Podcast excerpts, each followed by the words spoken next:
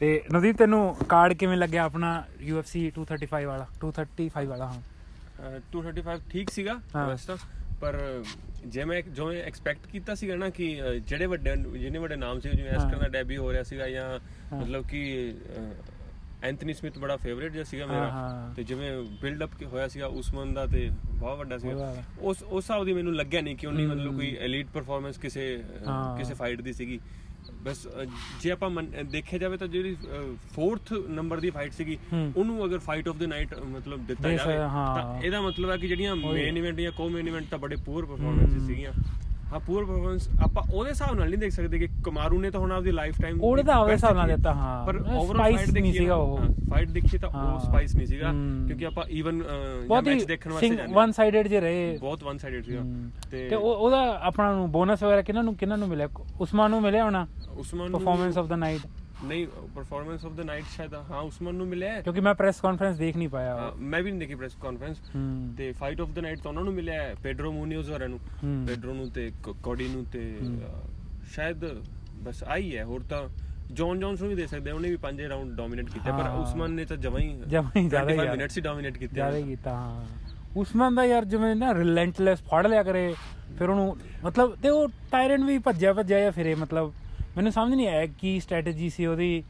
ਜਮੇ ਹੀ of colour ਕਹਿੰਦੇ ਹੁੰਦੇ ਨਾ ਜਿਵੇਂ ਹਾਂ। ਉਹ ਹਿਸਾਬ ਸੀ ਟਾਇਰਨ ਟਾਇਰਨ ਨੂੰ ਇਹ ਸੀ ਕਿ ਮੈਂ ਮਤਲਬ ਕੁਝ ਸੈਕਿੰਡਸ ਚ ਫਾਈਟ ਫਿਨਿਸ਼ ਕਰਨਾ ਚਾਹੁੰਦਾ ਸੀਗਾ। ਉਹ ਮਤਲਬ ਲੜਨ ਉਸਮਾਨ ਨੇ ਨਾ ਪਹਿਲਾਂ ਪ੍ਰੈਸ ਕਾਨਫਰੰਸ ਵੀ ਕਿਹਾ ਸੀ ਕਿ ਟਾਇਰਨ ਕੱਲਾ ਹੈਮਰ ਹੈ। ਕਹਿੰਦਾ ਸੀ ਮੈਂ ਨੇਲ ਵੀ ਹੈ ਤੇ ਮੈਂ ਹੈਮਰ ਵੀ ਹੈ। ਮੈਂ ਨੇਲ ਵਾਂਗੂ ਵੀ ਫਿਨਿਸ਼ ਕਰ ਸਕਦਾ ਇਹਨੂੰ। ਤਾਂ ਉਹਨੇ ਉਹ ਕੀਤਾ ਵੀ ਉਹਦੇ ਬਾਡੀ ਸ਼ਾਟਸ ਯਾਰ ਇੰਨੇ ਜ਼ਿਆਦਾ ਸੀਗੇ ਉਸਮਾਨ ਦੇ। 120 ਜਾਂ 25 ਤਾਂ ਉਹਦੇ ਮਤਲਬ ਉਹਦੇ ਬੱਖੀਆਂ ਚ ਹੀ ਉਹਨੇ ਮਾਰੇ ਕੇ ਆ ਉਹ ਲਗਾਤਾਰ ਹੀ ਉਹ ਆਈ ਥਿੰਕ। ਉਹ ਆਈ ਥਿੰਕ 2 ਮਿੰਟ ਦੇ ਅੰਦਰ ਹੀ ਉਹਨੇ ਇੰਨੇ ਬੋਡੀ ਸ਼ਾਟ ਮਾਰਤੇ ਹੋਣੇ ਲਗਾਤਾਰ ਮੈਂ ਦੇਖਿਆ ਕਿ ਬੋਡੀ ਸ਼ਾਟ ਮਾਰਦੇ ਆ ਮਤਲਬ ਕਲਿੰਚ ਤੋਂ ਬਾਹਰ ਆਉਣ ਵਾਸਤੇ ਜਾਂ। ਮਤਲਬ ਕਲਿੰਚ ਬਣਾਉਣ ਤੋਂ ਬਾਅਦ ਪਰ ਲਗਾਤਾਰ ਇੰਨੀ ਇੰਟੈਂਸਿਟੀ ਨਾਲ ਕਿਉਂਕਿ ਫਾਈਟਰ ਨੂੰ ਲੱਗਦਾ ਕਿ ਸ਼ਾਇਦ ਮੇਰੇ ਬੋਡੀ ਸ਼ਾਟ ਦਾ ਕੋਈ ਫਾਇਦਾ ਹੋ ਨਹੀਂ ਰਿਹਾ ਨਾ ਹਾਂ। ਪਰ ਉਸਮਾਨ ਨੂੰ ਪਤਾ ਸੀ ਕਿ ਫਾਇਦਾ ਹੋਊਗਾ ਪਰ ਮੈਨੂੰ। ਇਹਦੀ ਵੋਲਿਊਮ ਜ਼ਿਆਦਾ ਚਾਹੀਦੀ ਹੈ। ਹਾਂ। ਮਤਲਬ ਕਾਈਂਡ ਆਫ ਹੌਲਾ ਵੀ ਵਾਂਗੂ ਸੀਗਾ ਕਿ ਉਹਨੇ ਆਪਦੀ ਮੋਰ ਵੋਲਿਊਮ ਜ਼ਿਆਦਾ ਵੋਲਿਊਮ ਬਹੁਤ ਜ਼ਿਆਦਾ ਸੀ ਸਿਰਫ ਆਏ ਨਹੀਂ ਕਿ ਸਿਰਫ ਉਹ ਜਿਵੇਂ ਕਹਿੰਦੇ ਹੁੰਦੇ ਨਾ ਪੰਚਸ ਚਾਂਸ ਤੇ ਉਹ ਜਿਵੇਂ ਸਵਿੰਗਿੰਗ ਫॉर ਦਾ ਫੈਂਸਿਸ ਉਹ ਹਿਸਾਬ ਨਹੀਂ ਕੀਤਾ ਵੁਡਲੀ ਇਹਨੇ ਤਾਂ ਮਤਲਬ ਇੱਕ ਇੱਕ ਵੁਡਲੀ ਨੇ ਟਰਾਈ ਵੀ ਕੀਤਾ ਸੀ ਸ਼ਾਇਦ ਉਹਨੂੰ ਸਟ੍ਰੈਂਗਲ ਕਰਨਾ ਹਾਂ ਗਿਲੋਟੀਨ ਲਾਈ ਸੀ। ਗਿਲਟਿਨ ਲਾਉਣਾ ਫਿਰ ਡਿੱਗ ਪਿਆ। ਹਾਫ ਗਾਰਡ ਪੋਜੀਸ਼ਨ ਚ ਲਾ ਰਿਹਾ ਸ਼ਾਇਦ ਉਹ ਡਿੱਗਿਆ। ਵੀ ਸ਼ਾਇਦ ਉਧਰ ਆਪਣੇ ਉਹ ਤਾਂ ਸ਼ੁਰੂ ਚ ਫਰਸਟ ਰਾਉਂਡ 'ਚ ਹੀ ਹੋ ਗਿਆ ਸੀਗਾ। ਫਰਸਟ ਰਾਉਂਡ ਚ ਹੋ ਗਿਆ ਸੀ ਇੱਕ ਉਦੋਂ ਬਾਅਦ ਫਿਰ ਉਹਨੇ ਸ- ਪਤਾ ਨਹੀਂ 3rd ਜਾਂ 4th ਰਾਉਂਡ 'ਚ ਗਿਲੋਟੀਨ ਫਿਰ ਟਰਾਈ ਕੀਤੀ। ਹਾਂ ਉਹ ਓਟੇਗਾ ਬੰਦਾ ਸੀ ਹਾਂ। ਓਟੇਗਾ ਹੁਣ ਖੜੇ ਦੀ ਲਾਉਂਦਾ ਉਹ। ਖੜੇ ਦੀ ਲਾਉਂਦਾ ਸੀ ਤੇ ਇੱਕ ਤਾਂ ਉਹਦਾ ਵਿਚਾਰੇ ਦਾ ਮਤਲਬ ਸ਼ੋਲਡਰ ਵੱਜਿਆ ਪਿੱਛੇ ਓਕਟਾਗਨ ਹਾਂ। ਨਾਲ। ਉਹਦੇ ਨਾਲ ਛੁੱਟ ਗਿਆ। ਪਰ ਵੁਡਲੀ ਯਾਰ ਚੈਂਪੀਅਨ ਸੀਗਾ। ਉਹਨੂੰ ਪਤਾ ਹੋਣਾ ਚਾਹੀਦਾ ਸੀ ਕਿ ਇਹਦੇ ਥਾਂ 'ਚ ਕਿਵੇਂ ਪਰਫਾਰਮ ਕਰਨਾ ਹੈ ਬਾਕੀ ਇਹ ਨਾ ਟਾਇਰਨ ਐਡਾ ਉਹਦੀ ਟਾਇਰਨ ਕਹੀ ਹੈ ਨਾ ਉਸਮਾਨ ਦੀ ਹਾਈਟ ਇੰਨੀ ਜ਼ਿਆਦਾ ਹੈ ਨਾ ਤਾਂ ਉਹ ਗਿਲੋਟੀਨ ਲਾਉਣੀ ਵੀ ਔਖੀ ਹੈ ਕਿਉਂਕਿ। ਹਿਪਸ ਪੂਰੇ ਉੱਤੇ ਫਸਾਉਣੇ ਪੈਣਗੇ ਬਾਡੀ ਦੇ। ਫਸਾਉਣੇ ਪੈਣਗੇ। ਤੇ ਉਹ ਲੋਟ ਨਹੀਂ ਆਉਂਦਾ। ਲੋਟ ਨਹੀਂ ਹੁੰਦਾ ਬਾਕੀ ਟਾਇਰਨ ਜਦੋਂ ਡਿੱਗ ਪਿਆ ਸੀ ਨਾ ਹੂੰ। ਤਾਂ ਵੁਡਲੀ ਟਾਇਰਨ ਕੋਲੇ ਗਾਰਡ ਤਾਂ ਹੈ ਨਹੀਂ ਸੀਗਾ। ਹੂੰ। ਤਾਂ ਉਸਮਾਨ ਨੇ ਉਹਦਾ ਗਾਰਡ ਜੇ ਹੁੰਦਾ ਵੀ ਤਾਂ ਆਲਮੋਸਟ ਉਹਦਾ ਗਾਰਡ ਪਾਸ ਮੰਨ ਸਕਦੇ ਆ ਨਾ ਹਾਂ, ਇੰਨੀ ਲੰਬੀ height। ਹਾਂ, ਇੰਨੀ ਲੰਬੀ ਹਾਈਟ ਸੀਗੀ। ਉਸ ਤੋਂ ਬਾਅਦ ਵੀ ਉਹ ਛੱਡ ਨਹੀਂ ਰਿਹਾਗਾ ਤੇਰੀ ਮਤਲਬ ਉਹਨੂੰ ਆਪਦਾ ਗੇਮ ਪਲਾਨ ਚੇਂਜ ਕਰਨਾ ਚਾਹੀਦਾ ਸੀ। ਉਹਦੇ ਕਾਰਨਰ ਮੈਨ ਵੀ ਕਹਿ ਰਹੇ ਸੀ ਕਿ ਤੂੰ ਗੇਮ ਪਲਾਨ ਚੇਂਜ ਕਰ। ਉਹਨੂੰ ਆਏ ਹੋ ਗਿਆ ਯਾਰ ਬੁੱਢਲੇ ਨੂੰ ਆਏ ਹੋ ਗਿਆ ਵੀ ਮੈਂ ਇੱਕ ਹੀ ਫਾਈਟ 'ਚ ਮੈਂ ਦੋ ਚੀਜ਼ਾਂ ਦੇਖੀਆਂ ਬੈਸਟ ਪਰਫਾਰਮੈਂਸ ਹਾਂ ਤੇ ਵਰਸਟ ਤੇ performance worst performance of fight. Champion ਮੈਂ ਕਦੇ ਕੋਈ ਚੈਂਪੀਅਨ ਦੇਖਿਆ ਨਹੀਂ ਹੈ ਕਿ ਮਤਲਬ ਚੇਂਜ ਕਰ ਲੈਂਦੇ। ਹੁਣ ਜੇ ਉਹ ਦੂਜਾ ਨੈਕਸਟ ਫਾਈਟ ਦੇਖੀ ਜਾਵੇ ਜੌਨ ਜੌਨਸ ਨੇ ਨਾ ਲਾਸਟ ਜਿਹੜੇ 15 ਮਿੰਟ ਸੀਗੇ ਉਹ 15 ਮਿੰਟ ਚ ਉਹਨੇ ਆਪਦੇ ਸਕਿੱਲਸ ਦੇ ਨਾ ਪਤਾ ਨਹੀਂ ਕਿੰਨੇ ਕੁ ਚੀਜ਼ਾਂ ਅਹ, ਸਾਰੇ colours ਦਿਖਾਤੇ। ਸਾਰੇ ਕਲਰਸ ਦਿਖਾਤੇ। ਪਤਾ ਨਹੀਂ ਕਿੰਨੇ ਕਲਰਸ ਦਿਖਾਤੇ। ਕਿ ਐਂਥਨੀ ਸਮਿਥ ਵਰਗਾ ਜਿਹੜਾ ਯਾਰ ਇੰਨਾ ਮਤਲਬ ਮੈਂਟਲੀ ਇੰਨਾ ਬੈਲੈਂਸਡ ਪਰਸਨ ਮੈਨੂੰ ਲੱਗਦਾ ਕਿ ਪਹਿਲੀ ਵਾਰ ਆਇਆ ਸੀਗਾ ਕਿਉਂਕਿ ਬਾਕੀ ਡੀਸੀ ਵੀ ਦੇਖੀ ਨਾ ਡੀਸੀ ਵੀ ਅਫੈਕਟਡ ਸੀਗਾ ਥੋੜਾ ਜੌਨਸ ਦੀ ਪਰਸਨੈਲਿਟੀ ਨਾਲੋਂ। ਜਾਂ ਉਹਦੇ ਨਾਲ ਮਤਲਬ ਮਤਲਬ ਲਿੰਗੁਅਲ ਵਾਰ ਜਿਹ ਚ ਰਹਿੰਦਾ ਸੀਗਾ ਤਾਂ ਉਹਦੇ ਨਾਲ ਫ਼ਰਕ ਪੈਂਦਾ ਨਾ ਫ਼ਰਕ ਪੈਂਦਾ ਹਾਂ ਮੈਂਟਲੀ ਐਂਥਨੀ ਇਹ ਕਹਿੰਦਾ ਸੀ ਮੈਂ ਮੈਂਟਲੀ ਹਾਂ ਕਹਿੰਦਾ ਉਹ ਮੈਂਟਲੀ ਬਹੁਤ ਫੋਕਸ ਲੱਗ ਰਿਹਾ ਬਹੁਤ ਸੀਗਾ। ਫੋਕਸ ਸੀਗਾ। ਤੇ ਐਂਥਨੀ ਪਲਾਤੀ ਮਾਰ ਕੇ ਬੈਠਾ ਸੀਗਾ। ਜੌਨਸ ਉਹਦੇ ਚਾਰੇ ਪਾਸੇ ਘੁੰਮ ਰਿਹਾ ਸੀਗਾ। ਮੈਨੂੰ ਤਾਂ ਸੀ ਜੌਨ ਜੌਨਸ ਫਿਨਿਸ਼ ਕਰ ਦੂ ਇਹਨੂੰ। ਹਾਂ। ਤਾਂ ਜੇ ਇੱਕ ਚੈਂਪੀਅਨ ਥੋੜਾ ਮਤਲਬ ਇੱਕ ਮਤਲਬ ਡੋਮੀਨੈਂਟ ਚੈਂਪੀਅਨ ਹੈ ਹਾਂ। ਜੌਨਸ ਉਸ ਚੈਂਪੀਅਨ ਨੇ 15 ਮਿੰਟਾਂ ਦੇ ਵਿੱਚ ਆਪਦੇ 150 ਕਲਰਸ ਦਿਖਾਏ। ਹੂੰ। ਤੇ ਡੋਮੀਨੈਂਟ ਚੈਂਪੀਅਨ ਸੀਗਾ ਇੱਕ ਤਰ੍ਹਾਂ ਟਾਇਰਨ ਵੁਡਲੀ ਟਾਇਰਨ ਵੁਡਲੇ ਇਹਨੇ 25 ਮਿੰਟਾਂ ਦੇ ਵਿੱਚ ਦੋ ਕਲਰ ਵੀ ਨਹੀਂ ਦਿਖਾਏ ਇੱਕ ਕਲਰ ਚ ਰਿਹਾ ਉਹ। ਤੇ ਮੈਨੂੰ ਮਤਲਬ ਲੱਗਦਾ ਕਿ ਟਾਇਰਨ ਡਿਜ਼ਰਵ ਨਹੀਂ ਕਰਦਾ। ਜਾਂ ਤਾਂ ਟਾਇਰਨ ਹੁਣ ਉਹ ਆਰਡੀਐਸ ਹੋਰਾਂ ਨੂੰ ਹਰਾ ਕੇ ਦੁਬਾਰਾ ਆਵੇ। ਜਿਹਾ, ਹਾਂ, ਉਹਨੇ ਇੱਕ ਦੋ ਕਰਨੇ ਕਿ। ਟਾਇਰਨ ਹੁਣ ਟਰਾਈ ਕਰਨ ਵਾਲਾ। ਉਹਦੀ ਹੁਣ ਇੱਕ ਤਾਂ ਐਲਬਮ ਜੀ ਆ ਗਈ ਆ ਕਿਉਂ ਸੌਰੀ ਬੜੀ ਗਲਤ ਟਾਈਮ ਤੇ ਆਈ ਉਹ ਹੁਣ। ਹੁਣ ਸਾਰੇ ਉਸ ਤੇ ਬਲੇਮ ਕਰਨਗੇ ਨਾ। ਵੀ ਇੱਧਰ ਉੱਧਰ ਦੂਜੇ ਕੰਮਾਂ 'ਚ ਲੱਗਿਆ ਤੇ, ਸਟਾਰਟ ਹੋ ਗਈ ਜਨਤਾ ਪੋਡਕਾਸਟ ਤੇ ਤਾਂ ਲੋਕ ਆਖੀ ਜਾਂਦੇ ਆ ਹਾਂ ਜਿਹੜੇ ਫਾਈਟ ਕੰਪੈਨੀਅਨਸ ਹੋਏ ਸੋਸ ਚ ਵੀ ਹਾਰਦੇ ਸਾਰ ਐਂ ਕਹਿੰਦੇ ਸੀ ਕਿ ਵੈਸੇ। ਇਹਦੇ ਤਾਂ ਵੀ ਉਹ ਕਹਿੰਦੇ ਵੀ ਹੁਣ ਨਾਮ ਲੱਗੂਗਾ ਹੀ ਹਾਂ ਨਾਮ ਲੱਗੂ ਉਹ ਨਾਮ ਲੱਗੂਗਾ ਹੀ ਜਿਵੇਂ ਹੁਣ ਕਾਰਨਰ ਨੂੰ ਸਾਰੇ ਕਰਨ ਲੱਗੇ ਸੀ ਵੀ ਆਇਰਿਸ਼ ਵਿਸਕੀ ਇਹ ਉਹ ਪੈਸਾ ਜ਼ਿਆਦਾ ਆ ਗਿਆ ਉਹੀ ਹੈ ਯਾਰ ਬਲੇਮ ਤਾਂ ਬੰਦੇ ਕਰਦੇ ਹੀ ਆ ਬਾਕੀ ਇਹਦਾ ਮੈਨੂੰ ਟਾਇਰਨ ਦਾ ਇਹ ਲੱਗਿਆ ਇਹਨੂੰ ਐ ਸੀ ਵੀ ਮੈਂ ਨਾ ਕੋਈ ਇੱਕ ਮੂਵ ਇਹ ਜਿਹਾ ਕਰਾਂ ਜਿਹਦੇ ਨਾਲ ਮੈਚ ਖਤਮ ਹੋ ਜਾਏ ਬਸ ਇਹ ਸਿਰਫ ਜਿਵੇਂ ਮਤਲਬ ਸਿੰਗਲ ਐਗਜ਼ਿਟ। ਪਾਲਦਾ ਸੀਗਾ ਹਾਂ ਇਹਨੂੰ ਇੱਕ ਐਗਜ਼ਿਟ ਚਾਹੀਦੀ ਸੀਗੀ ਐਗਜ਼ਿਟ ਨਹੀਂ ਸੀਗੀ। ਆ ਐਗਜ਼ਿਟ ਵਾਲੀ ਗੱਲ ਵੀ ਉਸਮਾਨ ਉਸਮਾਨ ਨੇ ਯਾਰ ਬਹੁਤ ਹੀ ਵਧੀਆ ਰੀਡ ਕੀਤਾ ਉਹ ਜੀਐਸਪੀ ਟਾਈਪ ਦਾ ਪਰਸਨ ਹੈ। ਕਿ ਇੱਕ ਤਾਂ ਜੀਐਸਪੀ ਵੀ ਰਿਲੈਂਟਲੈਸ ਸੀਗਾ ਉਹਦੇ। ਫਾਈਟਾਂ ਦੇਖੀਏ ਨਾ ਕਾਰਲੋਸ ਕੌਂਡਿਟ ਵਾਲੀ ਮੈਂ ਹੁਣ ਉਹਦੀ ਰਿਟਾਇਰ ਹੋਣ ਤੋਂ ਬਾਅਦ ਦੇਖੀ ਫਾਈਟ ਪਹਿਲਾਂ ਨਹੀਂ। ਦੇਖੀ ਸੀ। ਉਸ ਮੈਂ ਦੇਖਿਆ ਸੀ ਕਿ ਜੀਐਸਪੀ ਮਤਲਬ ਜਿਹੜੇ ਪਹਿਲੇ ਰਾਉਂਡ 'ਚ ਜਿਵੇਂ ਉਹਨੇ ਸਟਾਰਟ ਕੀਤਾ ਸੀ ਉਹਨੇ। ਫਿਨਿਸ਼ ਉਦੋਂ ਸਟਰੋਂਗ ਕਰਦਾ ਸੀ ਉਹ ਬੰਦਾ ਹਾਂ ਉਵੇਂ ਉਸਮਾਨ ਦਾ ਸੀਗਾ ਉਸਮਾਨ ਨੇ ਨਾ ਇਹ- ਇਹਨੂੰ ਰੀਡ ਬਹੁਤ ਵਧੀਆ ਕੀਤਾ ਸੀਗਾ ਉਹਨੇ ਜਿਹੜੇ ਮਤਲਬ ਕਾਨਫਰੰਸ ਵੀ ਹੋਈ ਸੀ ਨਾ ਦੀ ਪ੍ਰੈਸ ਹੋਈ ਸੀ ਪਹਿਲਾਂ। ਉਸ ਉਸਮਾਨ ਕਹਿ ਰਿਹਾ ਸੀਗਾ ਕਹਿੰਦਾ ਕਿ ਵੁੱਡਲੀ ਉਹ ਪਰਸਨ ਨਹੀਂ ਹੈ ਕਿ ਲਗਾਤਾਰ ਮਤਲਬ ਪ੍ਰੈਸ ਕਰਦਾ ਰਹੂ ਪ੍ਰੈਸ ਕਰਦਾ ਰਹੂ ਹਾਂ ਉਹ ਮਤਲਬ ਇੱਕ ਸਿੰਗਲ ਐਕਸਿਟ ਚਾਹੀਦੀ ਹੁੰਦੀ ਉਹਨੂੰ ਕਿ ਹਾਂ ਐਗਜ਼ਿਟ ਕਰ ਜਾਵੇ ਉਹ ਜਿਵੇਂ ਇੱਕ ਸਟਾਰਮ ਆਉਂਦੀ ਹੈ ਉਹਦੀ ਹਾਂ ਇੱਕ ਸਟਾਰਮ ਸਟਾਰਮ ਚੱਲ ਜਾਓ ਤਾਂ ਠੀਕ ਹੈ। ਉਹਨੇ ਸਟਾਰਮ ਆਉਣੀ ਨਹੀਂ ਸੀ ਅਗਲੇ ਨੇ। ਉਹਨੇ ਯਾਰ ਉਹ ਤੇ ਕਲੋਜ਼ ਹੀ ਨਾ ਰਿਹਾ ਬਾਡੀ ਉਹਦੇ ਇੰਨੀ ਕਲੋਜ਼ ਰਹੀ ਜਿਵੇਂ ਜਿਹੜਾ ਸਟੀਫਨ ਥਾਮਸਨ ਸੀ ਉਹ ਸ਼ਾਇਦ ਪਹਿਲਾ ਮੈਚ ਨਾ ਵੰਡਰ ਓਵਰ ਜਿੱਤ ਸਕਦਾ ਸੀਗਾ ਵੁੱਡਲੀ ਤੋਂ। ਉਹਦੇ ਉਹਦੇ ਵਿੱਚ ਦੀ ਮਤਲਬ ਵੁੱਡਲੀ ਨੇ ਪਹਿਲਾਂ ਉਹਨੂੰ ਹਰਟ ਕੀਤਾ ਥਾਮਸਨ ਨੂੰ। ਉਦੋਂ ਬਾਅਦ ਥਾਮਸਨ ਨੇ ਵਿੱਚ ਕਈ ਕਿੱਕਾ ਕੋਕਾ ਮਾਰ ਕੇ ਵੁੱਡਲੀ ਨੂੰ ਬਹੁਤ ਜ਼ਿਆਦਾ ਡੈਮੇਜ ਕਰਤਾ ਸੀ ਪਰ ਉਹਦੇ ਥਾਮਸਨ ਦੀ ਦਿੱਕਤ ਆ ਸੀ ਕਿ ਉਹ ਤੋਂ ਦੂਰ ਰਹਿਣਾ ਸੀ ਦੂਰ ਥੋੜਾ ਰਹਿਣਾ ਡਿਸਟੈਂਸ ਸੀ। ਸੀਗਾ ਉਹਦਾ ਹੂੰ। ਵੁਡਲੀ ਕੋਲ ਤੇ ਵੁਡਲੀ ਕੋਲ ਡਿਸਟੈਂਸ ਬੁੱਢਲੇ ਨੂੰ ਟਾਈਮ ਮਿਲ ਜਾਂਦਾ ਫਿਰ ਆਪਦਾ ਉਹ ਹਾਂ। ਜੋ ਕੰਬੀਨੇਸ਼ਨ ਬਿਠਾਉਂਦਾ ਨਾ ਕੰਬੀਨੇਸ਼ਨ ਬੜਾ ਜ਼ਿਆਦਾ ਫਾਸਟ ਸੀ ਵੁਡਲੀ ਹਾਂ। ਤੇ ਇਹਨੇ ਇੰਨਾ ਵਧੀਆ ਰੀਡ ਕੀਤਾ ਕਿ ਉਹਨੂੰ ਸਟ੍ਰੈਂਗਲ ਹੀ ਕਰੀ ਰੱਖਿਆ ਹੂੰ। ਤੇ ਇੱਕ ਫਾਈਟ 'ਚ ਵੁਡਲੀ ਆਪ ਹੀ ਕਾਰਨਰ ਵੀ ਨਹੀਂ ਚਲਿਆ ਜਾਂਦਾ ਕਾਰਨਰ। ਉਹ ਯਾਰ ਮੈਨੂੰ ਮੇਨ ਉਹ ਸਭ ਤੋਂ ਜ਼ਿਆਦਾ ਫਰਸਟ੍ਰੇਟਿੰਗ ਲੱਗ ਰਹੀ ਸੀ ਰਾਉਂਡ ਸਟਾਰਟ ਹੁੰਦਾ ਰਾਉਂਡ ਸਟਾਰਟ ਹੁੰਦੇ ਹੀ ਥੋੜਾ ਦੋ ਚਾਰ ਉਹ ਪੰਜ ਕੰਬੀਨੇਸ਼ਨ ਚ ਥਰੋ ਕਰਦਾ ਐਨੇ ਚ ਉਹ- ਉਹਨੂੰ ਘੇਰ ਲੱਗ ਜਾਂਦਾ ਉਹ ਹੋ ਜਾਂਦਾ ਕੋਨੇ ਚ। ਮੈਂ ਕਿਹਾ ਹੁਣ ਗਿਆ ਕੋਨੇ ਚ। ਬਸ ਉਹਦੀ ਉਹਦੀ ਉਹ ਸ਼ੂਟ ਕਰ ਲੈਂਦਾ ਲੈਗਸ ਲਾਸਟ 1 ਮਿੰਟ ਸੀਗਾ ਨਾ ਉਦੋਂ ਵੀ ਉਹਨੂੰ ਐ ਨਹੀਂ ਸੀ ਕਿ ਚੱਲ ਮੈਂ ਹੁਣ ਮੈਚ ਤਾਂ ਹਾਰ ਗਿਆ ਕਿਉਂਕਿ ਉਹਨੂੰ ਥੋੜ੍ਹਾ ਤਿੰਨ try ਰਾਉਂਡਾਂ ਬਾਅਦ ਹੀ ਪਤਾ ਹਾਂ। ਲੱਗਿਆ ਸੀ ਕਿ ਮੈਂ ਇਹਨੂੰ ਨੌਕਆਊਟ ਕਰਕੇ ਜਿੱਤ ਸਕਦਾ। ਹਾਂ। ਤਾਂ ਮੈਂ ਉਹਨੂੰ ਆਊਟ ਸਕੋਰ ਕਰ ਹੀ ਨਹੀਂ ਸਕਦਾ ਹੁਣ। ਉਹ ਯਾਰ ਮੈਨੂੰ ਮਤਲਬ ਸਮਝ ਨਹੀਂ ਆਇਆ। ਲਾਸਟ 1 ਮਿੰਟ ਚ ਵੀ ਉਹ Try ਨਹੀਂ ਕਰ ਰਿਹਾ ਸੀ। ਮਤਲਬ ਐਂ ਤਾਂ ਕਹਿ ਨਹੀਂ ਸਕਦੇ ਨਾ ਆਪਾਂ UFC ਲੈਵਲ ਦਾ ਇੱਕ ਡੋਮੀਨੈਂਟ ਚੈਂਪੀਅਨ ਆਪਾਂ ਨਹੀਂ ਕਹਿ ਸਕਦੇ ਕਿ ਇਹਦਾ ਗੈਸ ਟੈਂਕ ਖਾਲੀ। ਹੁੰਦਾ ਹੈ ਖਾਲੀ ਪਰ ਉਹ ਇੱਕ ਚੈਂਪੀਅਨ ਹੈ Try ਤਾਂ ਕਰਨਾ, ਉਹ ਜਿਵੇਂ ਉਹਦਾ ਆਪਣੇ- ਉਹ ਸ਼ਾਇਦ ਥੋੜਾ ਉਹ ਸਾਹ ਵੀ ਲੈ ਰਿਹਾ ਸੀਗਾ। ਉਹ ਉਸਮਨ ਨੇ ਵੀ ਉਹਨੂੰ ਮੌਕਾ ਦਿੱਤਾ ਸੀ ਦਾ। ਹਾਂ। ਜਦੋਂ ਸ਼ਾਇਦ ਉਹ ਰੈਸਲ ਕਰ ਰਹੇ ਸੀਗੇ ਲਾਸਟ। ਮਿੰਟ ਚ। ਤਾਂ ਇੱਕ ਬਸਟ ਤਾਂ ਹੁੰਦਾ ਨਾ। ਇੱਕ ਬਸ ਤਾਂ ਉਹਦਾ ਚਾਹੀਦਾ। ਉਹਦਾ ਚਲਾ ਕਿੱਥੇ ਗਿਆ ਗੈਸ ਉਹਨੇ ਕਿਉਂਕਿ ਯੂਜ਼ ਹੀ ਨਹੀਂ ਕੀਤਾ ਕਿਤੇ। ਉਹ ਬਸ ਖਾਧੀਆਂ ਉਹਨੇ। ਖਾਦੀਆਂ ਇੱਕ ਉਹਦਾ ਉਹਦਾ ਨਹੀਂ ਸੀ ਪਰਫਾਰਮੈਂਸ ਆਫ ਦੀ ਨਾਈਟ ਵੀ ਦੇਣਾ ਚਾਹੀਦਾ ਹੈ ਨਾ ਦੇਣਾ ਚਾਹੀਦਾ। ਜਾਂ ਮਤਲਬ ਜਿਵੇਂ ਬਾਹਰ। ਬਾਹਰ ਅਵਾਰਡਸ ਹੁੰਦੇ ਹਾਂ ਬਾਹਰ ਅਵਾਰਡਸ ਹੁੰਦੇ ਉਹਨਾਂ ਚ ਹੋਣਾ ਚਾਹੀਦਾ ਕਿ। ਹਾਂ। ਵੁਡਲੀ ਤੇ ਇਹ ਆ ਜਿਵੇਂ ਫਾਈਟ ਕੰਪੈਨੀਅਨ ਤੇ ਰੱਖ ਲਿਆ ਕਰਨਾ ਉਹ ਕਰ ਸਕਦੇ ਆ। ਤੇ ਬਾਕੀ ਯਾਰ ਇੱਕ ਵੁਡਲੀ ਤਾਂ ਥੋੜਾ ਮਤਲਬ ਈਗੋ ਸੈਟਲਮੈਂਟ ਹੋਇਆ ਹੈ। ਹਾਂ। ਪ੍ਰੈਸਰ ਚ ਵੁਡਲੀ ਬੋਲ ਰਿਹਾ ਸੀ ਕਿ ਤੂੰ ਮੈਨੂੰ ਕਿੱਥੇ ਹਰਾਏਗਾ ਵੁਡਲੀ ਬੋਲ ਰਿਹਾ ਸੀ ਕਿ ਤੂੰ ਮੈਨੂੰ ਆਊਟ ਰੈਸਲ ਕਰੇਗਾ ਤੂੰ ਮੈਨੂੰ ਆਊਟ ਪੰਚ ਕਰੇਗਾ ਆਊਟ ਤੇਰੇ ਕੋਲ ਕੀ ਤੇਰੇ ਕੋਲ ਕੀ ਹੈ ਤੇਰੇ ਕਿਹੜੇ ਸਕਿੱਲਸ ਯੂਜ਼ ਕਰੇਗਾ ਤੂੰ? skills ਤੂੰ- ਹਾਂ। ਤੇ ਮੈਨੂੰ ਸਾਰੇ ਸਕਿੱਲਸ ਮੈਂ। ਤੇ ਤੋਂ ਚੰਗਾ ਹੈ। ਸਾਰੇ ਸਕਿੱਲਸ ਮੈਂ ਤੈਨੂੰ ਚੰਗਾ ਹੈ। ਹਾਂ। ਉਹ ਯਾਰ ਉਹ ਚੀਜ਼ ਇੱਕ ਥੋੜੀ ਈਗੋ ਸੈਟਲਮੈਂਟ ਠੀਕ ਹੋਈ ਹੈ ਚਲ ਵੁਡਲੀ ਦੀ। ਚਲ ਨਾਲੇ ਨਾਲੇ ਹੁਣ ਨਾ ਜਿਹੜਾ ਇਹਨਾਂ ਦਾ ਮਤਲਬ ਵੈਲਟਰਵੇਟ ਡਿਵੀਜ਼ਨ ਖੁੱਲ ਗਿਆ ਹੁਣ। ਖੁੱਲ ਗਿਆ ਹੁਣ ਵੁਡਲੀ ਨੇ ਜਮਾ ਬਲੌਕ ਕਰ ਰੱਖਿਆ ਸੀ ਨਾਲੇ। ਨਾਲੇ ਐਕਸਾਈਟਿੰਗ ਵੀ ਨਹੀਂ ਛੱਡਿਆ ਸੀ। ਵੁਡਲੀ ਦੀ ਐਕਸਾਈਟਿੰਗ ਫਾਈਟਸ ਨਹੀਂ ਹੁੰਦੀਆਂ ਸੀ। ਹਾਂ। ਮੈਨੂੰ ਵੁਡਲੀ ਬਹੁਤ ਜ਼ਿਆਦਾ ਪਸੰਦ ਹੈ। ਇੱਕ ਉਹ- ਉਹਦਾ ਕੈਰੈਕਟਰ ਇਸ ਹਿਸਾਬ ਦਾ ਹੈ ਕਿ ਉਹ ਉਹਨੂੰ ਉਹ ਲਾਈਕੇਬਲ ਜਾਂ ਥੋੜਾ ਜਿਹਾ ਪਰ ਮੈਨੂੰ ਪਰਫਾਰਮੈਂਸ ਵਾਈਜ਼ ਮੈਂ ਦੇਖਾਂ ਤਾਂ ਮੈਨੂੰ ਜ਼ਿਆਦਾ ਉਹ ਲੋਕ ਪਸੰਦ ਹੁੰਦੇ ਜਿਵੇਂ ਮਤਲਬ ਜਿਹੜੇ ਥੋੜੇ ਜਿਹਾ ਵਾਇਲੈਂਟ ਹੈ ਜਾਂ ਮਤਲਬ ਥੋੜੇ ਜਿਹੇ ਬ੍ਰੈਸ਼ ਟਾਈਪ ਹੈ ਜਿਵੇਂ ਡੀਆਈਜ਼ ਵਗੈਰੇ ਅੱਗੇ ਹੋ ਗਏ। ਹਾਂ ਹਾਂ ਵੁਡਲੀ ਮੈਨੂੰ ਤਾਂ ਥੋੜਾ ਜਿਹਾ ਘੱਟ ਪਸੰਦ ਹੁੰਦਾ ਸੀ ਵੀ ਸਾਰੇ ਪਾਸਿਓਂ ਉਹ ਨਾਲੇ ਉਦੋਂ ਐ ਲੱਗਦਾ ਸੀ ਨਾ ਵੀ ਵੁਡਲੇ ਇੱਕ ਪਿਲਰ ਬਣਿਆ ਹੋਇਆ ਐ ਲੱਗਦਾ ਸੀ ਹਿੱਲੀ ਹਿੱਲੂ ਕੌਣ। ਹਿਲਾਊਗਾ ਇਹਨੂੰ ਐ ਲੱਗਦਾ ਸੀ। ਨਾਲੇ ਵੁਡਲੇ ਦਾ ਐਵੇਂ ਹੀ ਪੰਗਾ ਸੀ ਵੀ ਹੁਣ ਐਸਕ੍ਰੈਨ ਆਇਆ ਤਾਂ ਇਹ- ਜੇ ਵੁਡਲੇ ਚੈਂਪੀਅਨ ਰਹਿੰਦਾ ਤਾਂ ਐਸਕ੍ਰੈਨ ਨਾਲ ਫਾਈਟ ਹੋਣ ਦਾ ਕੋਈ ਚਾਂਸ ਨਹੀਂ ਸੀ ਉਹਦਾ। ਹੁਣ ਮਾਰਟੀ ਨਾਲ ਹੋ ਸਕਦੀ। ਹੁਣ ਮਾਰਟੀ ਨਾਲ ਵੀ ਹੋ ਸਕਦੀ। ਦੋਨੇ ਨੇ ਬ੍ਰਸ ਕਰ ਲਿਆ। ਮਾਰਟੀ ਹੁਣ ਬਰਾਸਕਾ ਪਰ ਹੁਣ ਸ਼ਾਇਦ ਇੱਕ ਅੱਧੀ ਇਹਦੀ ਫਾਈਟ ਕਰਾਉਣਗੇ। ਮਾਰਟੀ- ਮੈਨੂੰ ਸਮਝ ਨਹੀਂ ਆਉਂਦੀ ਕਿ ਉਹ ਐਨਸੀਡਬਲਏ ਕਿਵੇਂ ਚੈਂਪੀਅਨ ਨਹੀਂ ਬਣਿਆ। ਉਹ ਡਿਵੀਜ਼ਨ 2 ਤੱਕ ਰਿਹਾ। ਹੂੰ। ਤੇ ਜਿਹੜੀ ਇੱਥੇ ਉਹ ਕੱਲਾ ਰੈਸਲਰ ਵਧੀਆ ਨਹੀਂ ਸੀ ਉਹ ਵੁਡਲੀ ਨਾਲ ਉਹ ਪਾਵਰ ਚ ਵੀ ਵੁਡਲੀ ਨਾਲ Power 'ਚ ਵੀ, striking ਵੀ। ਸਟ੍ਰਾਈਕਿੰਗ ਵੀ। ਕਿਉਂਕਿ ਚੱਲ ਸਟ੍ਰਾਈਕਿੰਗ ਜਾਂ ਆਪਾਂ ਮੰਨ ਸਕਦੇ ਆ ਕਿ ਜਿਵੇਂ ਹੁਣ ਸਟੀਫਨ ਥਾਮਸਨ ਦੇਖੀ ਹੈ ਨਾ ਉਹਨੇ ਵੁਡਲੀ ਨੂੰ ਨਾ ਵਿੱਚ ਦੀ ਆਊਟਸਟਕ ਕਰਤਾ ਸੀਗਾ। ਕਿਉਂਕਿ ਉਹ ਕਿਕ ਬਾਕਸਰ ਸੀ ਸ਼ਾਇਦ ਹਾਂ ਤਾਂ ਉਹ ਮੰਨ ਸਕਦਾ ਕਿ ਹਾਂ ਜਦੋਂ ਦੂਰ ਹੈ ਤਾਂ ਸ਼ਾਇਦ ਆਪਣੀ ਸਟਰੈਂਥ ਇਨੀ ਯੂਜ਼ ਨਹੀਂ ਹੁੰਦੀ ਜਿੰਨੀ ਆਪਣੀ ਮੋਬਿਲਿਟੀ ਯੂਜ਼ ਹੁੰਦੀ ਹਾਂ। ਪਰ ਜਦੋਂ ਇੱਕ ਦੂਜੇ ਨੂੰ ਆਪਾਂ ਮਤਲਬ ਕਲਿੰਚ ਕਰ ਰਹੇ ਕਲਿੰਚ ਕਰ ਰੱਖਿਆ। ਉਦੋਂ ਸਿਰਫ ਸਟਰੈਂਥ ਦੇ ਬੇਸ ਤੇ ਤੇ ਸਕਿੱਲਸ ਵੀ ਚਲੋ ਯੂਜ਼ ਹੁੰਦੀ ਹੈ ਹੂੰ ਹੂੰ। ਪਰ ਉਦੋਂ ਸਟਰੈਂਥ ਇੰਨੀ ਜ਼ਿਆਦਾ ਜ਼ਿਆਦਾ ਹੁੰਦੀ ਕਿਉਂਕਿ ਉਹਨੇ ਇੱਕ ਤਰ੍ਹਾਂ ਚ ਬਾਡੀ ਸਲੈਮ ਕੀਤਾ ਵੁਡਲੀ ਨੂੰ। ਹਾਂ। ਤੇ ਇਹਦਾ ਮਤਲਬ ਨਾਲ ਤੇ ਨਾਲੇ ਵੁਡਲੀ ਨੈਸ਼ਨਲ ਚੈਂਪੀਅਨ ਉੱਥੋਂ ਦਾ। ਹਾਂ। ਐਨਸੀਡਬਲਏ ਦੋ ਵਾਰ ਰਿਹਾ ਸ਼ਾਇਦ। ਤੇ ਆ ਵੀ ਕਮਾਰੂ ਨੇ ਕਿਹਾ ਸੀ ਕਹਿੰਦਾ ਕਿ ਕਈ ਵਾਰੀ ਵਿਸ਼ ਦੀ ਡਿਵੀਜ਼ਨ 2 ਵਾਲੇ ਇਹ ਜਿਹੇ ਹੁੰਦੇ ਆ ਇੰਨੇ ਤੱਕੜ ਹੁੰਦੇ ਕਿ ਉਹ ਡਿਵੀਜ਼ਨ 1 ਵਾਲੇ ਨੂੰ ਕੁਝ ਵੀ ਨਹੀਂ ਛੱਡਦੇ। ਸਹੀ ਗੱਲ ਹੈ। ਉਹਨੇ ਉਹ ਪ੍ਰੂਵ ਕੀਤਾ। ਹਾਂ। ਉਹਦਾ ਯਾਰ ਹੁੰਦਾ ਹੀ ਹੈ ਕਈ ਵਾਰ ਮੈਨੂੰ ਮੈਨੂੰ ਜਦੋਂ ਇਹਨਾਂ ਦਾ weight weight cut weight cut sorry ਗਲਤ ਬੋਲਤਾ। ਵੇਨ ਜਦੋਂ ਵੇਨ ਹੋ ਰਹੇ ਸੀ ਨਾ ਇਹਨਾਂ ਦੇ ਮੈਨੂੰ ਉਦੋਂ ਇੱਕ ਮਤਲਬ ਇੱਕ ਮੈਨੂੰ ਫੀਲਿੰਗ ਸੀ ਕਿ ਸ਼ਾਇਦ ਕਮਾਰੂ ਜਿੱਤੂਗਾ ਹੂੰ। ਕਿਉਂਕਿ ਕਮਾਰੂ ਦੀ 3 ਇੰਚ ਹਾਈਟ ਉਹਦੇ ਕੋਲ ਐਡਵਾਂਟੇਜ ਸੀ ਠੀਕ ਹੈ ਕਮਾਰੂ ਉਸ ਤੋਂ 1 ਪਾਉਂਡ weight 'ਚ ਵੀ ਥੱਲੇ ਸੀ। ਹਾਂ। ਤੇ ਉਹਨਾਂ ਜਦੋਂ ਉਹਨਾਂ ਨੂੰ ਦੇਖ ਰਹੇ ਸੀ ਨਾ ਉਹਨਾਂ ਨੂੰ। ਮਤਲਬ ਉਹ ਆਪਦੇ ਮਤਲਬ ਫੇਸ ਕਰ ਰਹੇ ਸੀ ਇੱਕ ਦੂਜੇ ਨੂੰ ਫੋਟੋਜ਼ ਲਈ ਤਾਂ ਦੇਖ ਕੇ ਲੱਗ ਰਿਹਾ ਸੀ ਕਿ ਵੁਡਲੀ ਡੇਂਜਰਸ ਫੀਲ ਹੋ ਰਿਹਾ ਸੀ। ਲੱਗ ਰਿਹਾ ਸੀ ਵੁਡਲੀ ਸੌਰੀ ਵੁਡਲੀ ਨਹੀਂ ਉਸਮਾਨ। ਉਸਮਾਨ ਦੇਖ ਕੇ ਉਹ ਤੋਂ ਇੰਨਾ ਜ਼ਿਆਦਾ ਵੱਡਾ ਲੱਗ ਰਿਹਾ ਸੀ ਤੇ weight 'ਚੋਂ ਚੋਂ ਘੱਟ ਸੀਗਾ। ਹਾਂ। ਤਾਂ ਉਹ ਥੋੜਾ ਲੀਨ ਮਸਲ ਮਾਸ ਜਿਵੇਂ ਕਹਿੰਦੇ ਹੁੰਦੇ ਉਹ ਤਾਂ ਉਸਮਾਨ ਦੀ ਕੰਡੀਸ਼ਨਿੰਗ ਇੰਨੀ ਜ਼ਿਆਦਾ ਤਗੜੀ ਸੀ 25 ਮਿੰਟਾਂ ਤੱਕ ਕੌਣ ਕਿਹਦਾ ਗੈਸ ਟੈਂਕ ਨਹੀਂ ਖਾਲੀ ਹਾਂ। ਯਾਰ ਉਹ ਤਾਂ ਉਹੀ ਗੱਲ ਨਾਲੇ ਮਿਡਲ weight ਤੇ ਆ ਕੇ ਇੰਨਾ। ਰਿਲੈਂਟਲੈਸ ਹੋਣਾ ਮਤਲਬ ਉਹ ਮਤਲਬ ਸੌਰੀ ਵੈਲਟਰ weight ਤੇ ਆ ਕੇ। ਇੰਨਾ ਰਿਲੈਂਟਲੈਸ ਹੋਣਾ। ਤੇ ਉਹੀ ਮੈਂ ਸੋਚੀ ਜਾਂਦਾ ਸੀ ਯਾਰ ਵੀ ਇਹਦਾ ਥੋੜਾ ਜਿਹਾ ਵੈਸੇ ਹਾਈਟ ਕਿੰਨੀ ਹੈ ਇਹਦੀ? 6'2 ਹੋਊਗੀ 6'1", 6'1". 6'1 ਹੈ। ਹੂੰ। ਜੌਨ ਜੌਨ ਜੋਨਸ ਨਾਲ ਤਾਂ ਨਹੀਂ ਲੜ ਸਕਦਾ ਥੋੜਾ ਜ਼ਿਆਦਾ ਹੀ ਡਿਫਰੈਂਸ ਹੈ ਇਹਨਾਂ ਦਾ। ਨਹੀਂ ਲੜ ਸਕਦਾ ਦੇਖਿਆ ਜਾਊ ਤਾਂ ਪਰ ਉਹਦੇ ਵਾਸਤੇ ਨਾ ਇਹਨੂੰ ਇਹਨੂੰ ਏਜ ਵੱਡੀ ਹੋ ਗਈ ਜਿਵੇਂ ਡੀਸੀ ਪਹਿਲਾਂ ਇੰਨਾ ਹੈਵੀ ਨਹੀਂ ਸੀਗਾ। ਹਾਂ ਹਾਂ। ਪਰ ਹੁਣ ਵੱਡੀ ਏਜ ਨਾਲ ਹੁਣ 40 ਸਾਲਾਂ ਦੇ ਬਾਅਦ ਹੈਵੀ ਹੋ ਪਾਂਡਾ।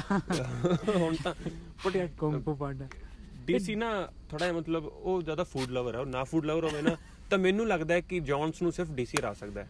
ਪੌਲ ਇਹਦਾ ਵਾਕਰ ਜੌਨੀ ਵਾਕਰ ਦਾ ਨਹੀਂ ਕੁਝ ਕਹਿ ਸਕਦੇਗੇ ਜੌਨੀ ਵੋਕਰ ਦੇ Hype ਬਣ ਰਹੀ ਹੈ, ਪਰ ਹਜੇ ਨੂੰ- ਡਿਵੈਲਪ ਹੋਣੇ ਆ। ਹਾਂ ਹਜੇ ਡਿਵੈਲਪ ਹੋਣੇ। ਹੋਣੇ ਆ ਤੇ ਬਾਕੀ ਇਹਨੂੰ ਥੋੜਾ ਐਕਸਪੀਰੀਅੰਸ ਹੈ ਤਿੰਨ ਚਾਰ ਫਾਈਟਾਂ ਦਾ ਹੋਰ। ਐਕਸਪੀਰੀਅੰਸ ਲੈਣਾ ਪੈਣਾ। ਮੈਂ ਚਾਹੁੰਦਾ ਕਿ ਜੌਨ ਜੌਨਸ ਦੀ ਤੇ ਉਹਦੀ ਹੈਵੀ weight ਤੇ ਹੋਵੇ ਡੀਸੀ ਦੀ। ਡੀਸੀ ਦੀ। ਬਟ ਮੈਂ ਉਹਨੂੰ ਲਾਈਟ ਹੈਵੀ weight ਤੇ ਵੀ ਦੇਖਣਾ ਚਾਹੁੰਦਾ ਕਿਉਂਕਿ ਜੌਨਸ ਕੱਲਾ ਹੈ ਡੀਸੀ ਹੈ ਜਿਹੜਾ ਜੌਨਸ ਨੂੰ ਟੱਚ ਕਰ ਸਕਦਾ ਉਸ ਹਿਸਾਬ ਹਾਂ। ਨਾਲ ਕਿ ਜੌਨਸ ਪੂਰਾ ਪ੍ਰਿਪੇਅਰ ਕਰਕੇ ਆਵੇ ਹੂੰ। ਤਾਂ ਵੀ ਡੀਸੀ ਉਹਨੂੰ ਟੱਚ ਕਰ ਪਾਵੇ। ਗਰਾਊਂਡ ਤੇ ਵੀ ਡੀਸੀ ਬੈਟਰ ਰੈਸਲਰ ਹੈ। ਬੈਟਰ ਰੈਸਲਰ ਜੌਨਸ ਨਾਲੋਂ ਬੈਟਰ ਰੈਸਲਰ ਕੋਈ ਵੀ ਨਹੀਂਗਾ ਹਾਂ। ਪਰ ਡੀਸੀ ਉਦੋਂ ਵੀ ਬੈਟਰ ਰੈਸਲਰ ਹੈ। ਤੇ ਪਰ ਯਾਰ ਉਹੀ ਆ ਪਾਵਰ ਡੀਸੀ ਸ਼ਾਇਦ ਨੈਚੁਰਲ ਜ਼ਿਆਦਾ ਹੈਵੀ weight ਤੇ ਜ਼ਿਆਦਾ ਨੈਚੁਰਲ ਹੈ ਜਿਵੇਂ ਉਹਨੂੰ ਕਿਉਂਕਿ ਕਹਿੰਦੇ ਆ ਨਾ ਜਿਵੇਂ weight cut ਉਹਨੂੰ ਕਰਨਾ ਨਹੀਂ ਪੈਂਦਾ। 41 42 ਤੇ ਜਾ ਕੇ weight ਕੱਟ ਕਰਨਾ ਬਹੁਤ ਹੋ ਐਕਸਪੈਂਸਿਵ ਹੈ। ਜਿਵੇਂ ਜਿਵੇਂ ਅਲੈਗਜ਼ੈਂਡਰ ਗਸਟਫਸਨ ਦੀ ਫਾਈਟ ਸੀ ਪਹਿਲੀ ਹੈ ਨਾ। ਉਸ ਜੌਨ ਪ੍ਰਿਪੇਅਰ ਨਹੀਂ ਕਰਕੇ ਆਇਆ ਸੀਗਾ ਤਾਂ ਉਹਨੇ ਇੰਨਾ ਟੱਚ ਕੀਤਾ ਉਹਨੂੰ। ਹਾਂ। ਪਰ ਡੀਸੀ ਨਾਲ ਦੋਨੇ ਫਾਈਟਸ ਬਹੁਤ ਪ੍ਰਿਪੇਅਰ ਕਰਕੇ ਆਇਆ ਸੀ ਤੇ ਜਦੋਂ ਸੈਕਿੰਡ ਫਾਈਟ ਜਦੋਂ ਰੋਕੀ ਗਈ ਸੀਗੀ ਨਾ ਉਦੋਂ ਡੀਸੀ ਸਕੋਰ ਕਾਰਡ ਅੱਗੇ ਚੱਲ ਰਿਹਾ ਸੀ ਜੌਨਸ ਨਾਲ। ਹਾਂ। ਉਹੀ ਹੈ ਯਾਰ ਮੈਂ ਦੇਖਿਆ ਮੈਨੂੰ ਜਿਵੇਂ ਨਹੀਂ ਲੱਗਦਾ ਕਿ ਡੀਸੀ ਜੇ ਹੁਣ ਲਾਈਟ ਹੈਵੀ weight ਤੇ ਵੀ ਜੌਨਸ ਨਾਲ ਫਾਈਟ ਕਰਦਾ ਹੈ। ਤਾਂ ਇੰਨਾ ਵਨ ਸਾਈਡਡ ਮੈਚ ਹੋਊਗਾ। ਜੇ ਆਪਾਂ ਦੇਖੀਏ ਸਾਰੀਆਂ ਫਾਈਟਸ ਦੇਖੀਏ ਜੌਨ ਜੋਨਸ ਨੇ ਜਿੰਨੇ ਵੀ ਦੇੜੇ ਆ ਸਾਰੇ ਚੈਂਪੀਅਨ ਜਿੰਨੇ ਵੀ ਦੇੜੇ ਆ। ਲਾਈਟ ਉਹਨਾਂ ਚੋਂ ਮੇਰੇ ਹਿਸਾਬ ਨਾਲ ਵੀ ਡੀਸੀ ਕਲੋਜ਼ ਆਇਆ। ਡੀਸੀ ਕਲੋਜ਼ ਆਇਆ। ਡੀਸੀ ਨੇ ਉਹਨੂੰ ਇੰਨਾ ਟੱਚ ਕੀਤਾ ਹਾਂ। ਬਾਕੀ ਸ਼ਾਇਦ ਉਹ ਇੱਕੋ ਫਾਈਟ ਸੀ ਜਿਹੜਾ ਆਰਮ ਬਾਰ ਲਾ ਰੱਖਿਆ ਸੀ ਕਿਹੜਾ ਕਿਹਦੀ ਫਾਈਟ ਸੀ ਉਹ ਹਾਂ ਉਹ ਵੀ ਮਤਲਬ ਫਸ ਗਿਆ ਸੀ ਮੈਨੂੰ ਲੱਗਿਆ। ਉਹ ਆਮਬਾਰ ਅਹ, ਪਤਾ ਨਹੀਂ ਇੱਕ ਨੇ ਲੋਇਟੋ ਮਚੀੜਾ ਨੇ ਵੀ ਇਹਨੂੰ ਵਾਵਾ ਜ਼ਿਆਦਾ ਟੱਚ ਕੀਤਾ ਹਾਂ। ਪਰ ਉਦੋਂ ਇਹਦੇ ਹਜੇ ਸਕਿੱਲ ਸੈਟ ਡਿਵੈਲਪ ਉਦੋਂ ਹੋ ਰਹੇ ਅਜੇ ਸੀ ਥੋੜਾ ਯੰਗ ਸੀ ਨਾ ਹਜੇ। ਆਮਬਾਰ ਵਾਲਾ Young- ਮੇਰੇ ਯਾਦ ਨਹੀਂ ਆ ਰਿਹਾ। ਉਹ ਤਾਂ ਯਾਰ ਉੱਥੇ ਉਦੋਂ ਜੋਨਸ ਜਵਾਨ ਨਵਾਂ ਸੀਗਾ। ਉਦੋਂ ਇੰਨਾ ਬ੍ਰੈਸ਼ ਸੀਗਾ ਇਹਨੂੰ ਫ਼ਰਕ ਹੀ ਨਹੀਂ ਪੈਂਦਾ ਸੀ ਮੇਰੀ ਆਮ ਟੁੱਟ ਜੂਗੀ। ਚੱਕ ਲਿਆਉਣ। ਚੱਕ ਲਿਆਉਣ ਜਿਵੇਂ WWE ਲੈਸਨਰ ਚੱਕਦਾ ਹੁੰਦਾ। ਉਹ ਜੌਨ ਸਰ ਬਹੁਤ ਮਤਲਬ ਜਿਵੇਂ ਆਪਾਂ ਓਟੇਗਾ ਦਾ ਕਹਿੰਦੇ ਨਾ ਕਿ Ortega full guard half guard ਕਿਤੋਂ ਵੀ ਕੁਝ ਵੀ ਕਰ ਸਕਦਾ ਹੈ ਨਾ ਹਾਂ। ਜਦੋਂ ਤੁਹਾਨੂੰ ਤੁਹਾਡੇ ਤੁਹਾਨੂੰ ਕਲਿੰਚ ਲੈਣੇ ਤੁਹਾਡੇ Jones- ক্লোਜ਼ ਆ ਗਿਆ ਉਦੋਂ ਹੀ ਤੁਹਾਨੂੰ ਮਾਰ ਜੌਨ ਜੋਨਸ ਆਕਟਾਗਨ ਚ ਕੁਝ ਵੀ ਕਰ ਸਕਦਾ। ਪੂਰੇ ਆਕਟਾਗਨ ਚ ਕਿਤੇ ਵੀ ਹੋਵੇ। ਕੁਝ ਵੀ ਕਰ ਸਕਦਾ ਹੈ। ਹਾਂ। ਜੀ ਯਾਰ ਇਹਦੀ ਤੇ ਸਿਲਵਾ ਦੀ ਫਾਈਟ ਹੁੰਦੀ ਨਾ ਸਿਲਵਾ ਪ੍ਰਾਈਮ ਚ ਹੁੰਦਾ। ਸਿਲਵਾ ਪ੍ਰਾਈਮ ਹੁੰਦਾ। ਸਿਲਵਾ ਯਾਰ ਬਹੁਤ ਵਧੀਆ ਸੀ ਪਰ ਉਹ ਕੱਲਾ ਸਟ੍ਰਾਈਕਰ ਸਟ੍ਰਾਈਕਰ ਥੋੜਾ ਬਟ ਫੇਰ ਵੀ ਯਾਰ ਉਹ ਉਹਦਾ ਕੁਝ ਅਲੱਗ ਹੀ ਮਤਲਬ ਜਿੰਨੇ ਵੀ ਡੋਮੀਨੈਂਟ ਚੈਂਪੀਅਨਸ ਰਹੇ ਆ ਨਾ ਹੂੰ। ਉਹ ਉਹਨਾਂ ਚ ਉਹਨਾਂ ਦਾ ਥੋੜਾ ਥੋੜਾ ਜਿਹਾ ਉਹਨਾਂ round ਸਕਿੱਲਸ ਤਾਂ ਸਾਰੇ ਸੀਗੇ 올 ਰਾਊਂਡ ਗੇਮ ਤਾਂ ਸਾਰਿਆਂ ਦਾ ਸੀਗਾ ਇੱਕ ਪਾਸੇ ਥੋੜ੍ਹਾ ਜਿਹਾ ਰਹਿੰਦਾ ਥੋੜਾ ਜਿਹਾ ਉਹਨਾਂ ਦਾ ਡਾਈਮੈਂਸ਼ਨ ਇੱਕ ਸੀਗਾ ਉਹਨਾਂ ਦਾ। ਹਾਂ। ਮੈਨੂੰ ਇੱਕ ਜੀਐਸਪੀ ਯਾਦ ਆਉਂਦਾ ਕਿ ਸ਼ਾਇਦ ਜਿਹਦੇ ਇੱਕ ਡਾਈਮੈਂਸ਼ਨ ਨਹੀਂ ਹਾਂ ਸੀਗਾ ਜੀਐਸਪੀ ਦਾ ਸ਼ੁਰੂ ਚ ਥੋੜਾ ਜਿਹਾ ਸਟ੍ਰਾਈਕਿੰਗ ਜ਼ਿਆਦਾ ਸੀ ਫਿਰ ਥੋੜਾ ਹੌਲੀ ਸਟ੍ਰਾਈਕਿੰਗ ਜ਼ਿਆਦਾ ਸੀਗਾ। ਉਸ ਤੋਂ ਬਾਅਦ ਯਾਰ ਜੀਐਸਪੀ ਦੀ ਰੈਸਲਿੰਗ ਚ ਸਭ ਤੋਂ ਜ਼ਿਆਦਾ ਮਤਲਬ ਟੇਕ ਡਾਊਨਸ ਹੈ। ਹਾਂ ਕੱਲੇ ਆਪਦੀ weight ਕੈਟਾਗਰੀ ਚ ਨਹੀਂ ਓਵਰਆਲ ਹਾਂ, weight ਕੈਟਾਗਰੀ ਚ ਨਾ। ਹਾਂ। ਤਾਂ ਮੈਨੂੰ ਕੱਲਾ ਜੀਐਸਪੀ ਪਰ ਜੀਐਸਪੀ ਵੀ ਨਾ ਇੱਕ ਮਤਲਬ ਹਾਰਡ ਵਰਕਰ ਸੀਗਾ। ਦਿਖਦਾ ਸੀ ਉਹਦੀ ਗੇਮ ਚ ਕਿ ਇਹਨੇ ਹਾਰਡ ਵਰਕ ਕਰਕੇ ਅਚੀਵ ਕੀਤਾ। ਜੌਨਸ ਅੱਜ ਸੁੱਟਾ ਪੀ ਰਿਹਾ ਕੱਲ ਨੂੰ ਆ ਕੇ ਬਹੁਤ ਕੁਝ ਕਰ ਦੂਗਾ ਮਤਲਬ ਮਤਲਬ ਉਹਨੂੰ ਪਤਾ ਨਹੀਂ ਯਾਰ। ਉਹ ਯਾਰ ਸਕਿੱਲਸ ਹੁੰਦੇ ਆ ਜਿਵੇਂ ਕਹਿੰਦੇ ਨੇ ਨਾ ਕਿ ਕਿਸੇ ਕਿਸੇ ਕੋਲੇ ਟੈਲੈਂਟ ਵਰਡ ਬਹੁਤ ਘੱਟ ਲੋਕਾਂ ਵਾਸਤੇ ਰਿਸਟ੍ਰਿਕਟ ਰਹਿਣਾ ਚਾਹੀਦਾ। ਜਿਵੇਂ ਰੋਹਿਤ ਸ਼ਰਮਾ ਹੈ। ਹਾਂ। ਜਿਵੇਂ ਰੋਹਿਤ ਸ਼ਾਇਦ ਇੰਨਾ ਹਾਰਡ ਵਰਕ ਨਹੀਂ ਕਰਦਾ। ਆਪਾਂ ਕਹਿ ਨਹੀਂ ਸਕਦੇ ਯਾਰ ਆਪਾਂ ਕੌਣ ਹੁੰਨੇ ਕਹਿਣ ਵਾਲੇ। ਪਰ ਦੇਖਣ ਤੋਂ ਲੱਗਦਾ ਕਿ ਸ਼ਾਇਦ ਜਿੰਨਾ ਨਹੀਂ ਕਰਦਾ, ਜਿੰਨੇ ਆਪਣੇ ਮਤਲਬ ਜਿੰਨਾ ਉਹਦੇ- ਹਾਂ, ਉਹਦੇ ਮਤਲਬ, ਮਤਲਬ ਜਿੰਨਾ ਸ਼ਾਇਦ ਕੋਹਲੀ ਹਾਰਡ ਵਰਕ ਕਰਦਾ। ਹਾਂ ਜਿੰਨੇ ਉਹਦੇ ਮਤਲਬ ਕੰਟੈਂਪਰੇਰੀਜ਼ ਕਰ ਰਹੇ ਆ ਨਾ ਉਹਨਾਂ ਨਹੀਂ ਕਰਦਾ। ਉਹਨਾਂ ਨਹੀਂ ਕਰਦਾ। ਉਹਨਾਂ ਨਹੀਂ ਕਰਦਾ। ਤੇ ਉਹੀ ਉਹੀ same ਉਹ ਜਿਵੇਂ ਲੇਜ਼ੀ ਐਲੀਗੈਂਸ ਲੇਜ਼ੀ ਐਲੀਗੈਂਸ। ਹਾਂ। ਤੇ ਇਹਦੀ ਇਹਦਾ ਉਹੀ ਹਿਸਾਬ ਆ। ਜੌਨ ਜੋਨਸ ਨੂੰ ਕੁਝ ਐਫਰਟ ਲਾਉਣਾ ਨਹੀਂ ਪੈਂਦਾ। ਸਭ ਨੇਚਰਲੀ ਆਉਂਦਾ ਇਹਦਾ। ਨੈਚੁਰਲੀ ਹੈ। ਬਾਕੀ ਇੱਕ ਨਾ ਜਿਹੜਾ ਤੂੰ ਲਗਭਗ ਨਾ ਸਾਰੇ ਐਮਐਮ ਵਾਲੇ ਬੰਦਿਆਂ ਨੇ ਜੋਰਗਨ ਦਾ ਜਿਹੜਾ ਪੋਡਕਾਸਟ ਸੀਗਾ ਜੀਐਸਪੀ ਨਾਲੋਂ ਸੁਣਿਆ ਹੈ ਹੂੰ। ਮੇਰੀ ਹਰੇਕ ਗੱਲ ਚ ਕਿਤੇ ਨਾ ਕਿਤੇ ਜੀਐਸਪੀ ਦਾ ਇਨਫਲੂਐਂਸ ਰਹਿੰਦਾ ਜਦੋਂ ਮੈਂ ਐਮਐਮ ਦੀ ਗੱਲ ਕਰਦਾ ਤਾਂ ਜੀਐਸਪੀ ਨੇ ਇੱਕ ਗੱਲ ਕਹੀ ਸੀਗੀ ਕਹਿੰਦਾ ਕਿ ਤੁਸੀਂ ਮਤਲਬ ਕਿਸੇ ਨੂੰ ਡਰਗ ਟੈਸਟ ਕਰਦੇ ਹੋ। ਹੂੰ। ਉਹਦੇ ਡਰਗ ਨਿਕਲਿਆ ਏ। ਉਹਦੇ ਡਰਗ ਟੈਸਟ ਫੇਲਿਅਰ ਹੋ ਗਿਆ। ਹੂੰ। ਤਾਂ ਆਪਾਂ ਕੀ ਸੋਚਾਂਗੇ ਕਿ ਇਹ ਇਹ ਸ਼ਾਇਦ ਇਹ- ਇਹਦੇ ਸ਼ਾਇਦ ਜਿਵੇਂ ਹੁਣ ਉਹ ਸੀਗਾ ਕਿਹੜਾ ਸੀ ਉਹ? ਵੀਟੋ ਬੈਲਫੋਰਟ ਨਾ। ਹਾਂ।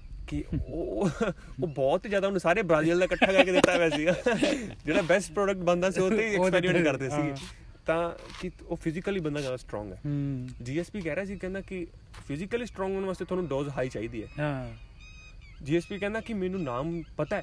ਕੌਣ ਹਜੇ ਵੀ ਮਤਲਬ। ਵਾਇਲੇਟ ਕਰ ਰਿਹਾ ਰੂਲਸ ਹਾਂ, ਹਾਂ। ਯੂ ਸਾਡਾ ਦੇ ਪਰ ਮੈਂ ਉਹਨਾਂ ਦਾ ਨਾਮ ਮੈਨੂੰ ਸ਼ੋਰ ਨਹੀਂ ਗਾ ਤਾਂ ਮੈਂ ਨਾਮ ਨਹੀਂ ਲੈਣਾ ਚਾਹੁੰਦਾ ਪਰ ਕਹਿੰਦਾ ਜਿਹੜਾ ਡਰੱਗਸ ਯੂਜ਼ ਹੋ ਰਿਹਾ ਨਾ ਉਹਨਾਂ ਦਾ ਕੱਲਾ ਮਤਲਬ ਆਪਣੀ ਆਪਣੀ ਫਿਜ਼ੀਕਲ ਐਬਿਲਿਟੀ ਵਧਾਉਣੀ ਚ ਵੀ ਹੁੰਦਾ, ਕਹਿੰਦਾ ਹਾਂ। ਮੈਂਟਲੀ ਯੂਜ਼ ਹੁੰਦਾ ਉਹ। ਸੁਣਿਆ ਸੀ ਮੈਂ, ਫਿਰ। ਉਹ ਉਹਦੇ- ਪੁਆਇੰਟ ਕਿੰਨਾ ਸੀ ਸੀ ਕਹਿੰਦਾ ਕਿ ਤੁਸੀਂ ਇੱਥੇ ਸ਼ਾਰਪ ਹੋ ਜਾਂਦੇ ਹੋ ਜੋ ਇੱਥੇ ਸ਼ਾਰਪ ਹੋ ਗਏ ਤੁਹਾਨੂੰ ਪੰਜ ਪਤਾ ਪਤਾ ਹੈਗਾ ਵੀ। ਕਦੋਂ ਕੀ ਆਊਗਾ ਕੰਬੀਨੇਸ਼ਨਸ ਉਹਨੂੰ ਤੁਸੀਂ ਪਹਿਲਾਂ ਪਿਕ ਕਰ ਪਾਓਗੇ ਪਹਿਲਾਂ ਪਿਕ ਕਰ ਪਾਉਂਗੇ ਤੁਹਾਡੇ ਕੰਬੀਨੇਸ਼ਨਸ ਆਪਦੇ ਤੁਹਾਨੂੰ ਤੁਸੀਂ ਜੱਜ ਸਹੀ ਕਰ ਹਾਂ।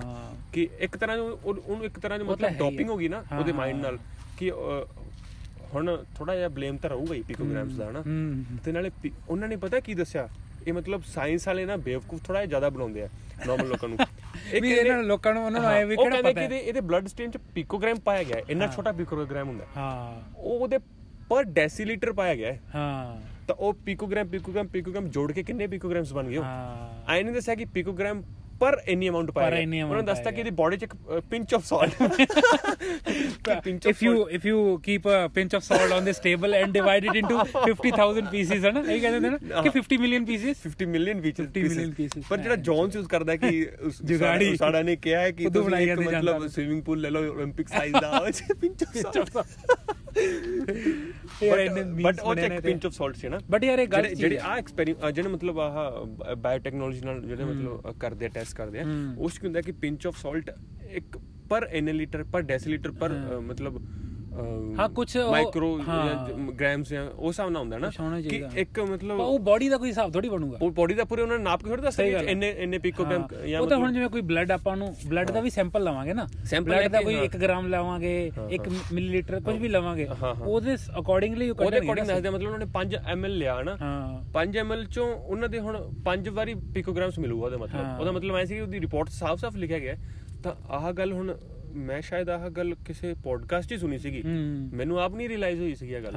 ਫਿਰ ਫਿਰ ਪਤਾ ਲੱਗਾ ਸਾਇੰਸ ਦੇ ਸਟੂਡੈਂਟ ਹੋ ਗਏ ਆਪਾਂ ਨੂੰ ਨਹੀਂ ਪਤਾ ਕਿ ਆ ਚੀਜ਼ ਹੈ। ਤਾਂ ਇਹ ਬੇਵਕੂਫ ਬਣਾ ਰਹੇ ਨੇ ਉਹਨੂੰ ਸਾਫ਼ ਦੱਸਣਾ ਚਾਹੀਦਾ ਕਿ ਆਹ ਇੰਨਾ ਪਿਕੋਗ੍ਰਾਮ ਉਹਦੀ ਉਹਦੀ ਮਤਲਬ ਯਾਰ ਯੂਐਫਸੀ ਨੂੰ ਨਾ ਆਪਦੇ ਸਾਈਟ ਤੇ ਸ਼ੋਅ ਕਰਨਾ ਚਾਹੀਦਾ ਕਿ ਕਿਹੜੇ ਕਿਹੜੇ ਕਿਹੜੇ ਕਿਹੜੇ? ਟੈਸਟ ਹੋਏ ਸੀਗੇ। ਮਤਲਬ ਕਿਉਂਕਿ ਟੈਸਟ ਹੋ ਰਿਹਾ ਆਪਾਂ ਨੂੰ ਕੀ ਪਤਾ ਟੈਸਟ ਹੋ ਰਿਹਾ। ਡੇਨਾ ਵਾਈਟ ਦਾ ਫੇਵਰਿਟ ਰੈਸਲਰਸ ਤਾਂ ਹੋਣਗੇ ਹੋਣਗੇ ਐਂ ਤਾਂ ਹੋ ਨਹੀਂ ਸਕਦਾ ਵੀ ਕੋਈ ਬੰਦਾ ਕਿਸੇ ਪਾਸੇ ਪਾਰਸ਼ਲ ਨਾ ਹੋਵੇ। ਉਹ ਫੇਵਰਿਟ ਰੈਸਲਰ ਦਾ ਟੈਸਟ ਹੋਇਆ ਕੀ ਰਿਜ਼ਲਟ ਆਇਆ ਨਾ ਤਾਂ ਸਾਡਾ ਦੀ ਵੈਬਸਾਈਟ ਤੇ ਮਿਲਦਾ। ਨਾ ਹੀ ਯੂਐਫਸੀ ਦੀ ਵੈਬਸਾਈਟ ਤੇ ਮਿਲਦਾ ਬਾਕੀ ਯਾਰ ਮੈਨੂੰ ਇਸ ਚੀਜ਼ ਦਾ ਹੁਣ ਮੈਨੂੰ ਐਂ ਦੱਸ ਨਵਦੀਪ ਵੀ ਹੁਣ ਪਿਛਲੇ ਅਗਸਤ ਤੋਂ ਆਈ ਜਾਂਦਾ ਇਹ ਟੈਸਟ ਪੋਜ਼ਿਟਿਵ। ਹੁਣ ਵੀ ਰੀਸੈਂਟਲੀ ਵੀ ਆਇਆ ਹੁਣ ਆਏ ਤਾਂ ਇਹ 6 ਮਹੀਨੇ ਅਗਲੇ 1 ਸਾਲ ਫਿਰ ਆਉਂਦਾ ਰਹੂਗਾ ਵੀ ਕਦੋਂ ਤੱਕ ਹੁਣ ਯਾਰ ਇਹ ਐਬਰੇਸ਼ਨ ਅਲਾਉਡ allowed ਸਿਰਫ ਇੱਕ। ਇੱਕ ਬੰਦੇ ਨਾਲ ਐ ਹੋ ਰਿਹਾ ਕਿ ਜਿਹਨੂੰ ਅਲਾਉ ਕਰ ਰਿਹਾ। ਹੁਣ ਜਿਵੇਂ ਉਹ ਕਹਿੰਦੇ ਸੀਗੇ ਉਹ ਫੜਿਆ ਗਿਆ ਸੀ ਆਪਣਾ ਕੀ ਨਾਮ ਆ ਉਹਦਾ ਫਰੈਂਕ ਮੀਰ ਫਰੈਂਕ ਮੀਰ ਫੜਿਆ ਉਹਦੇ ਸੀਗਾ। 2 ਸਾਲ ਦਾ ਬੈਨ ਲੱਗ ਗਿਆ ਹਨਾ? ਉਹਦੇ। ਉਹਦੇ ਵੀ ਕੁਆਂਟੀਟੀ ਇੰਨੀ ਸੀ ਰੋਮੇਰੋ ਵੀ ਫੜਿਆ ਗਿਆ ਸੀ ਪਰ। ਇਹਦਾ ਇਹਦਾ ਗਲਤ ਫੜਿਆ ਗਿਆ ਸੀ ਇਹਨੂੰ ਇਹ ਬਾਅਦ ਤਾਂ ਚ- ਸਪਲੀਮੈਂਟਸ ਦਾ ਕੁਝ ਹਿਸਾਬ ਸੀ ਨਾ। ਬਟ ਯਾਰ ਹੁਣ ਛੋਟੀ ਕੁਆਂਟੀਟੀ ਚ ਉਹ ਵੀ ਫੜਿਆ ਗਿਆ ਸੀ ਇੰਨੀ ਕੀ ਕੁਆਂਟੀਟੀ ਸੀ ਉਹਦੀ ਵੀ? ਤਾਂ ਹੁਣ ਉਹ ਗਲਤ ਗੱਲ ਹੈ ਨਾ ਯਾਰ ਵੀ ਇਹਦਾ ਹਾਂ। ਹੁਣ ਆਏ ਤਾਂ ਹੁਣ ਇਹਨਾਂ ਨੇ ਯੂਐਫਸੀ ਵਾਲਿਆਂ ਨੇ ਸਟਾਰਟ ਤਾਂ ਕੀਤਾ ਸੀਗਾ ਬੈਨੀਫਿਟ ਵਾਸਤੇ ਪਰ। ਇਹਦਾ ਹੁਣ ਲਾਸ ਵੀ ਹੋ ਰਿਹਾ ਉਲਟਾ। ਹੁਣ ਉਹ ਕਹਿ ਰਿਹਾ ਨਾ ਕਿ ਬਹੁਤ ਜ਼ਿਆਦਾ ਹਾਈ ਐਕੂਰੇਸੀ ਆ ਗਈ ਹੈ। ਤਾਂ ਉਹ ਉਹ ਮਤਲਬ ਉਹ ਤਾਂ ਕੁਝ ਵੀ ਦੱਸੀ ਜਾਵੇ ਆਪਣਾ। ਕਿਹੜਾ ਸੀ ਉਹ? ਜੈਫ ਨਵਿਸਕੀ ਹਾਂ ਜੈਫ ਨੋਵਿਸਕੀ ਕੀ ਮਤਲਬ ਸ਼ਾਇਦ ਆਪਾਂ ਨੂੰ ਹਵਾ ਚ ਵੀ ਮਿਲ ਸਕਦਾ ਇਹ। ਡੀਸੀ ਡੀਸੀ ਕਹਿੰਦਾ ਇਹ ਤਾਂ ਇਹਦੀ ਵਿੱਚ ਹੈ। ਨਵਿਸਕੀ ਤਾਂ ਕਹਿੰਦਾ ਜੌਨਸ ਦੀ ਵਿੱਚ ਹੈ।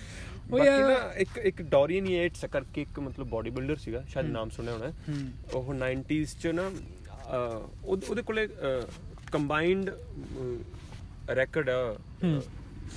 ਸ਼ੇਅਰ ਕਰਦਾ ਉਹ ਰੋਨੀ ਕੋਲਮੈਨ ਨਾਲ ਰੋਨੀ ਕੋਲਮੈਨ ਦਾ ਨਾਮ ਤੇ ਸ਼ਾਇਦ ਸੁਣਿਆ ਹੀ ਹਾਂ, ਹੋਣਾ ਹਾਂ। ਅਹ, ਉਹਨੇ ਦੋਨਾਂ ਨੇ 8 ਵਾਰ ਮਿਸਟਰ 올림픽 ਜਿੱਤਿਆ ਹੋਇਆ ਹੂੰ ਤਾਂ ਡੋਰੀਅਨ ਯੇਟਸ ਇੱਕ ਉਹ ਪਰਸਨ ਸੀ ਜਿਹਨੇ ਮਤਲਬ ਚੇਂਜ ਕਰਦਾ ਸੀ ਸਭ ਤੋਂ ਪਹਿਲਾਂ ਬੋਡੀ ਬਿਲਡਿੰਗ ਚੇਂਜ ਆਇਆ ਸੀ ਆਰਨੋਲਡ ਲੈ ਕੇ ਆਇਆ ਸੀ ਨਾ 70s ਚ ਹਾਂ।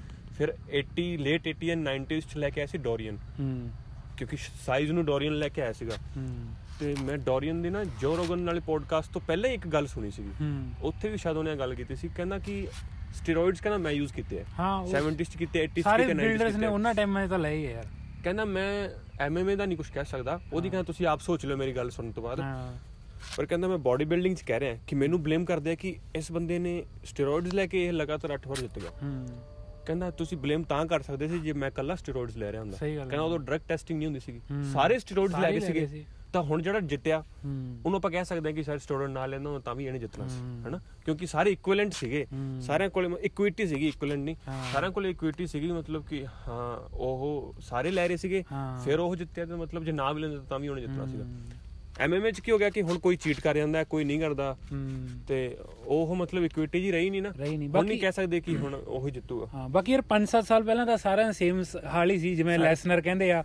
ਆਪਣਾ ਉਬਰੀਮ ਸੀਗਾ ਉਬਰੀਮ ਜੋ ਇੰਨਾ ਜੈਕਡ ਐਲੈਸਟਰ ਵੀ ਹਾਂ ਐਲੈਸਟਰ ਉਬਰੀਮ ਉਬਰੀਮ ਕਹਿੰਦੇ ਨਾ ਉਹਨੂੰ। ਉਹ ਉਹਦਾ ਉਸ ਵਾਸਤੇ ਰੈਫਰੈਂਸ ਉਹ ਤਾਂ ਬੈਲਫੋਰਟ ਵਾਂਗੂ ਬੈਲਫੋਰਟ, ਹਾਂ, ਕੁਝ ਤੇ ਏਜ ਨਾਲ ਹੋ ਗਿਆ ਕੁਝ ਜਮੇ ਜਮੇ ਡਿਪਲੀਟ ਹੋ ਗਈ ਮਸਲ ਮਤਲਬ ਸਾਰੇ ਕਹਿੰਦੇ ਆ ਕਿ ਯਾਰ ਉਸ ਟਾਈਮ ਤਾਂ ਸਾਰਿਆਂ ਦਾ ਹੀ ਹਿਸਾਬ ਕਿਤਾਬ ਸਾਰਿਆਂ ਦਾ ਸੀਗਾ ਸਾਰਿਆਂ ਦਾ। ਆਈ ਥਿੰਕ 2000 ਆ ਮਤਲਬ ਜਿਹੜਾ ਪਿਛਲਾ ਡੈਕੇਡ ਸੀ ਉਸ ਤਾਂ ਹੀ ਹਾਲ ਅਰਲੀ ਸੀ ਡੈਕੇਡ ਦਾ ਸੀਗਾ ਸੀਗਾ ਜੀਐਸਪੀ। ਕਹਿੰਦਾ ਕਿ ਮੈਂ ਬਹੁਤ ਅਜੇ ਫਾਈਟਰਸ ਨਾਲ ਲੜਿਆ ਕਿ। ਮੈਨੂੰ ਉਦੋਂ ਬਾਅਦ ਕਹਿੰਦਾ ਮੈਂਟਲੀ ਮੈਂ ਬਹੁਤ ਡਿਸਟਰਬ ਹੋ ਜਾਂਦਾ ਸੀਗਾ। ਬਾਕੀ ਉਹ ਫਾਈਟ ਤੁਸੀਂ ਜਿੱਤ ਗਏ।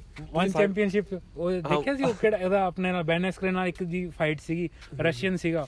ਉਹ ਮੈਂ ਜੋ ਇੰਨਾ ਜ਼ੈਕਟ ਮਤਲਬ ਉਸ ਟੈਸਟ ਹੀ ਨਹੀਂ ਹੁੰਦਾ?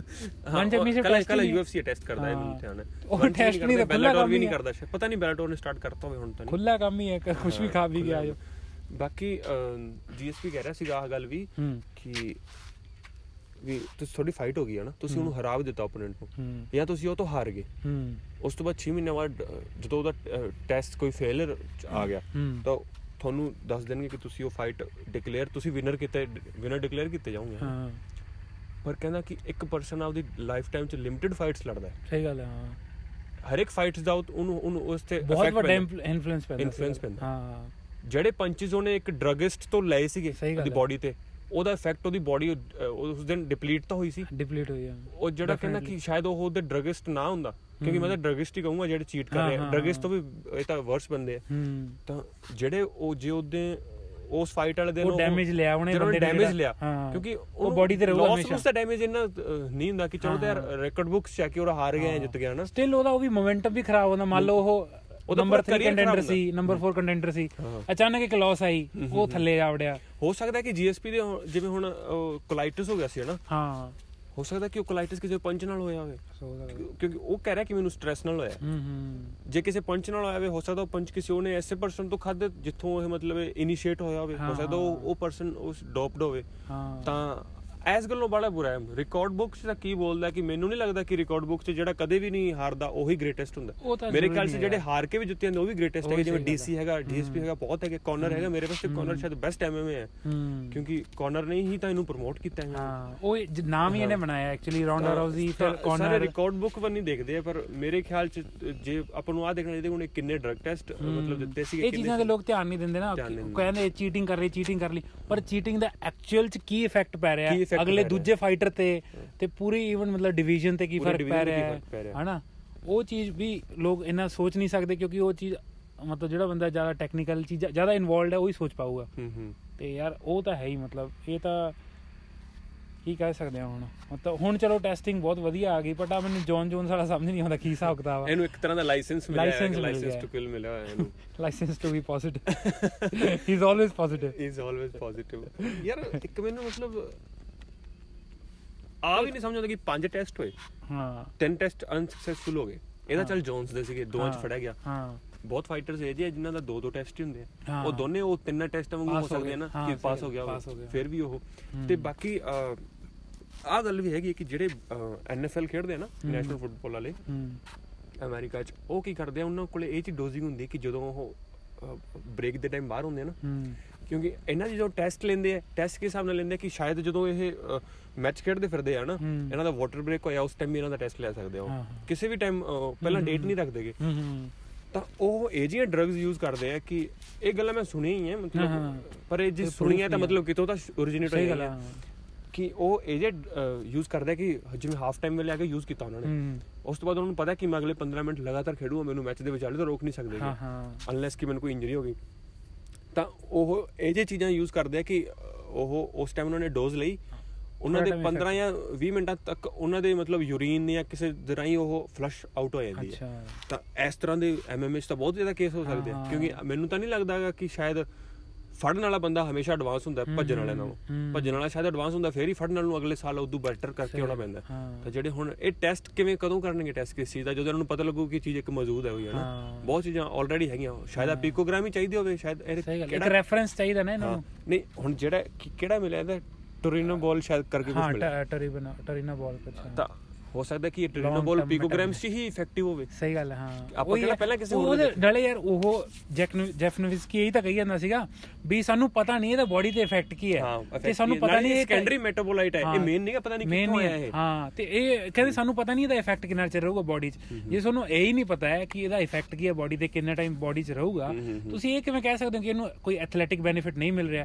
ਹਰੇਕ ਜਿਹੜੇ ਪਹਿਲੀ ਗੱਲ ਇਹੀ ਕਹਿੰਦੇ ਪੋਜ਼ਿਟਿਵ ਹੋਇਆ ਟੈਸਟ ਪਰ he will not he will not retain any athletic benefit ਮਤਲਬ ਇਹ ਕੀ ਹਿਸਾਬ ਕਿਤਾਬ ਹੋਇਆ ਤੁਸੀਂ। ਉਹ ਨਾ ਐਕਚੁਅਲੀ ਉਹਨੂੰ ਐਥਲੈਟਿਕ ਬੈਨੀਫਿਟ ਤਾਂ ਦੇ ਰਹੇ ਆ। ਉਹ ਉਹਨੂੰ ਮਤਲਬ ਉਹ ਇੱਕ ਐ ਕੇਸ ਕੰਸੀਡਰ ਕਰ ਰਿਹਾ ਕਿ ਇਹਨੇ ਜਿਵੇਂ ਕੋਈ ਇੱਕ ਕ੍ਰਾਈਮ ਕਰਤਾ ਸੀਗਾ ਉਸ ਤੋਂ ਬਾਅਦ ਇਹਨੂੰ ਇੱਕ ਵਾਰੀ ਇਹਨੂੰ ਸਜ਼ਾ ਦਿੱਤੀ। ਹਾਂ ਹਾਂ ਉਹ ਤਾਂ ਹੈ। ਪਰ ਉਹ ਕ੍ਰਾਈਮ ਜੇ ਮੈਂ ਲਗਾਤਾਰ ਹੀ ਕਰਦਾ ਹਾਂ। ਹੈ। ਹਨਾ?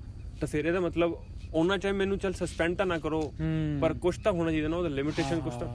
ਨਾਲੇ ਸਾਫ਼-ਸਾਫ਼ ਉਹਨਾਂ ਨੇ ਆ ਲਿਖਿਆ ਕਿ ਸਾਨੂੰ ਐ ਵੀ ਨਹੀਂ ਪਤਾ ਕਿ ਇਹਨੇ ਟੋਰੀਨੋਬੋਲ ਹੀ ਲਈ ਸੀਗੀ ਕਿਉਂਕਿ। ਇਹ ਤਾਂ ਸੈਕੰਡਰੀ ਮੈਟਾਬੋਲਾਈਟ ਹੈ। ਜਿਹੜਾ ਪ੍ਰਾਇਮਰੀ ਜਿਹੜਾ ਇਹਦਾ ਮਤਲਬ Source ਤਾਂ ਪਤਾ ਹੀ ਨਹੀਂ ਸੋਰਸ ਤਾਂ ਪਤਾ ਹੀ ਨਹੀਂ ਉਹਨਾਂ ਨੂੰ ਵੀ ਕਿੱਥੋਂ ਆਇਆ ਇਹ। ਟੈਂਟਡ ਸਪਲੀਮੈਂਟ ਕਹਿੰਦਾ ਕੋਈ ਜੋਸ ਤਾਂ ਕਹਿੰਦਾ ਸ਼ਾਇਦ ਜਾਂ ਕੋਕੇਨ ਤੋਂ ਆਇਆ ਹੋਵੇ। ਜੌਨਸ ਜਿਹੜਾ ਜੌਨਸ ਹੈਗਾ ਉਹ ਮਤਲਬ ਨਵੀਂ ਬਰੀਡ ਹੈ। Body ਚ ਆਪ ਹੀ ਬਣਾਉਣ ਲੱਗ। ਹਾਈਬ੍ਰਿਡ ਹੈ ਕਿ ਉਹਦੀ ਬੋਡੀ ਚ ਆਪ ਬਣਨ ਲੱਗ ਗਿਆ।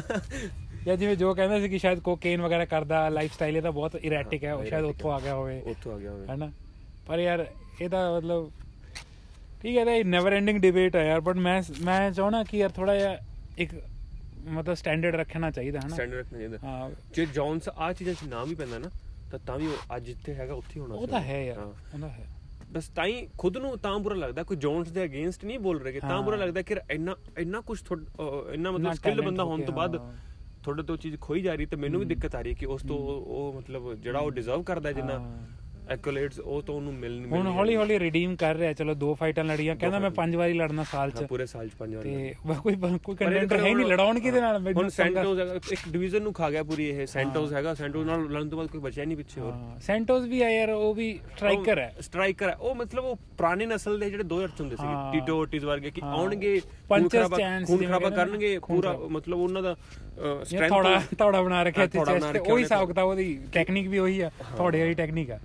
ਕਿ ਖੂਨ ਖਰਾਬਾ ਕਾਫੀ ਹੋਊਗਾ। ਉਹਦੇ chance ਪੰਜ ਰਾਉਂਡ ਚੱਲਣਗੇ।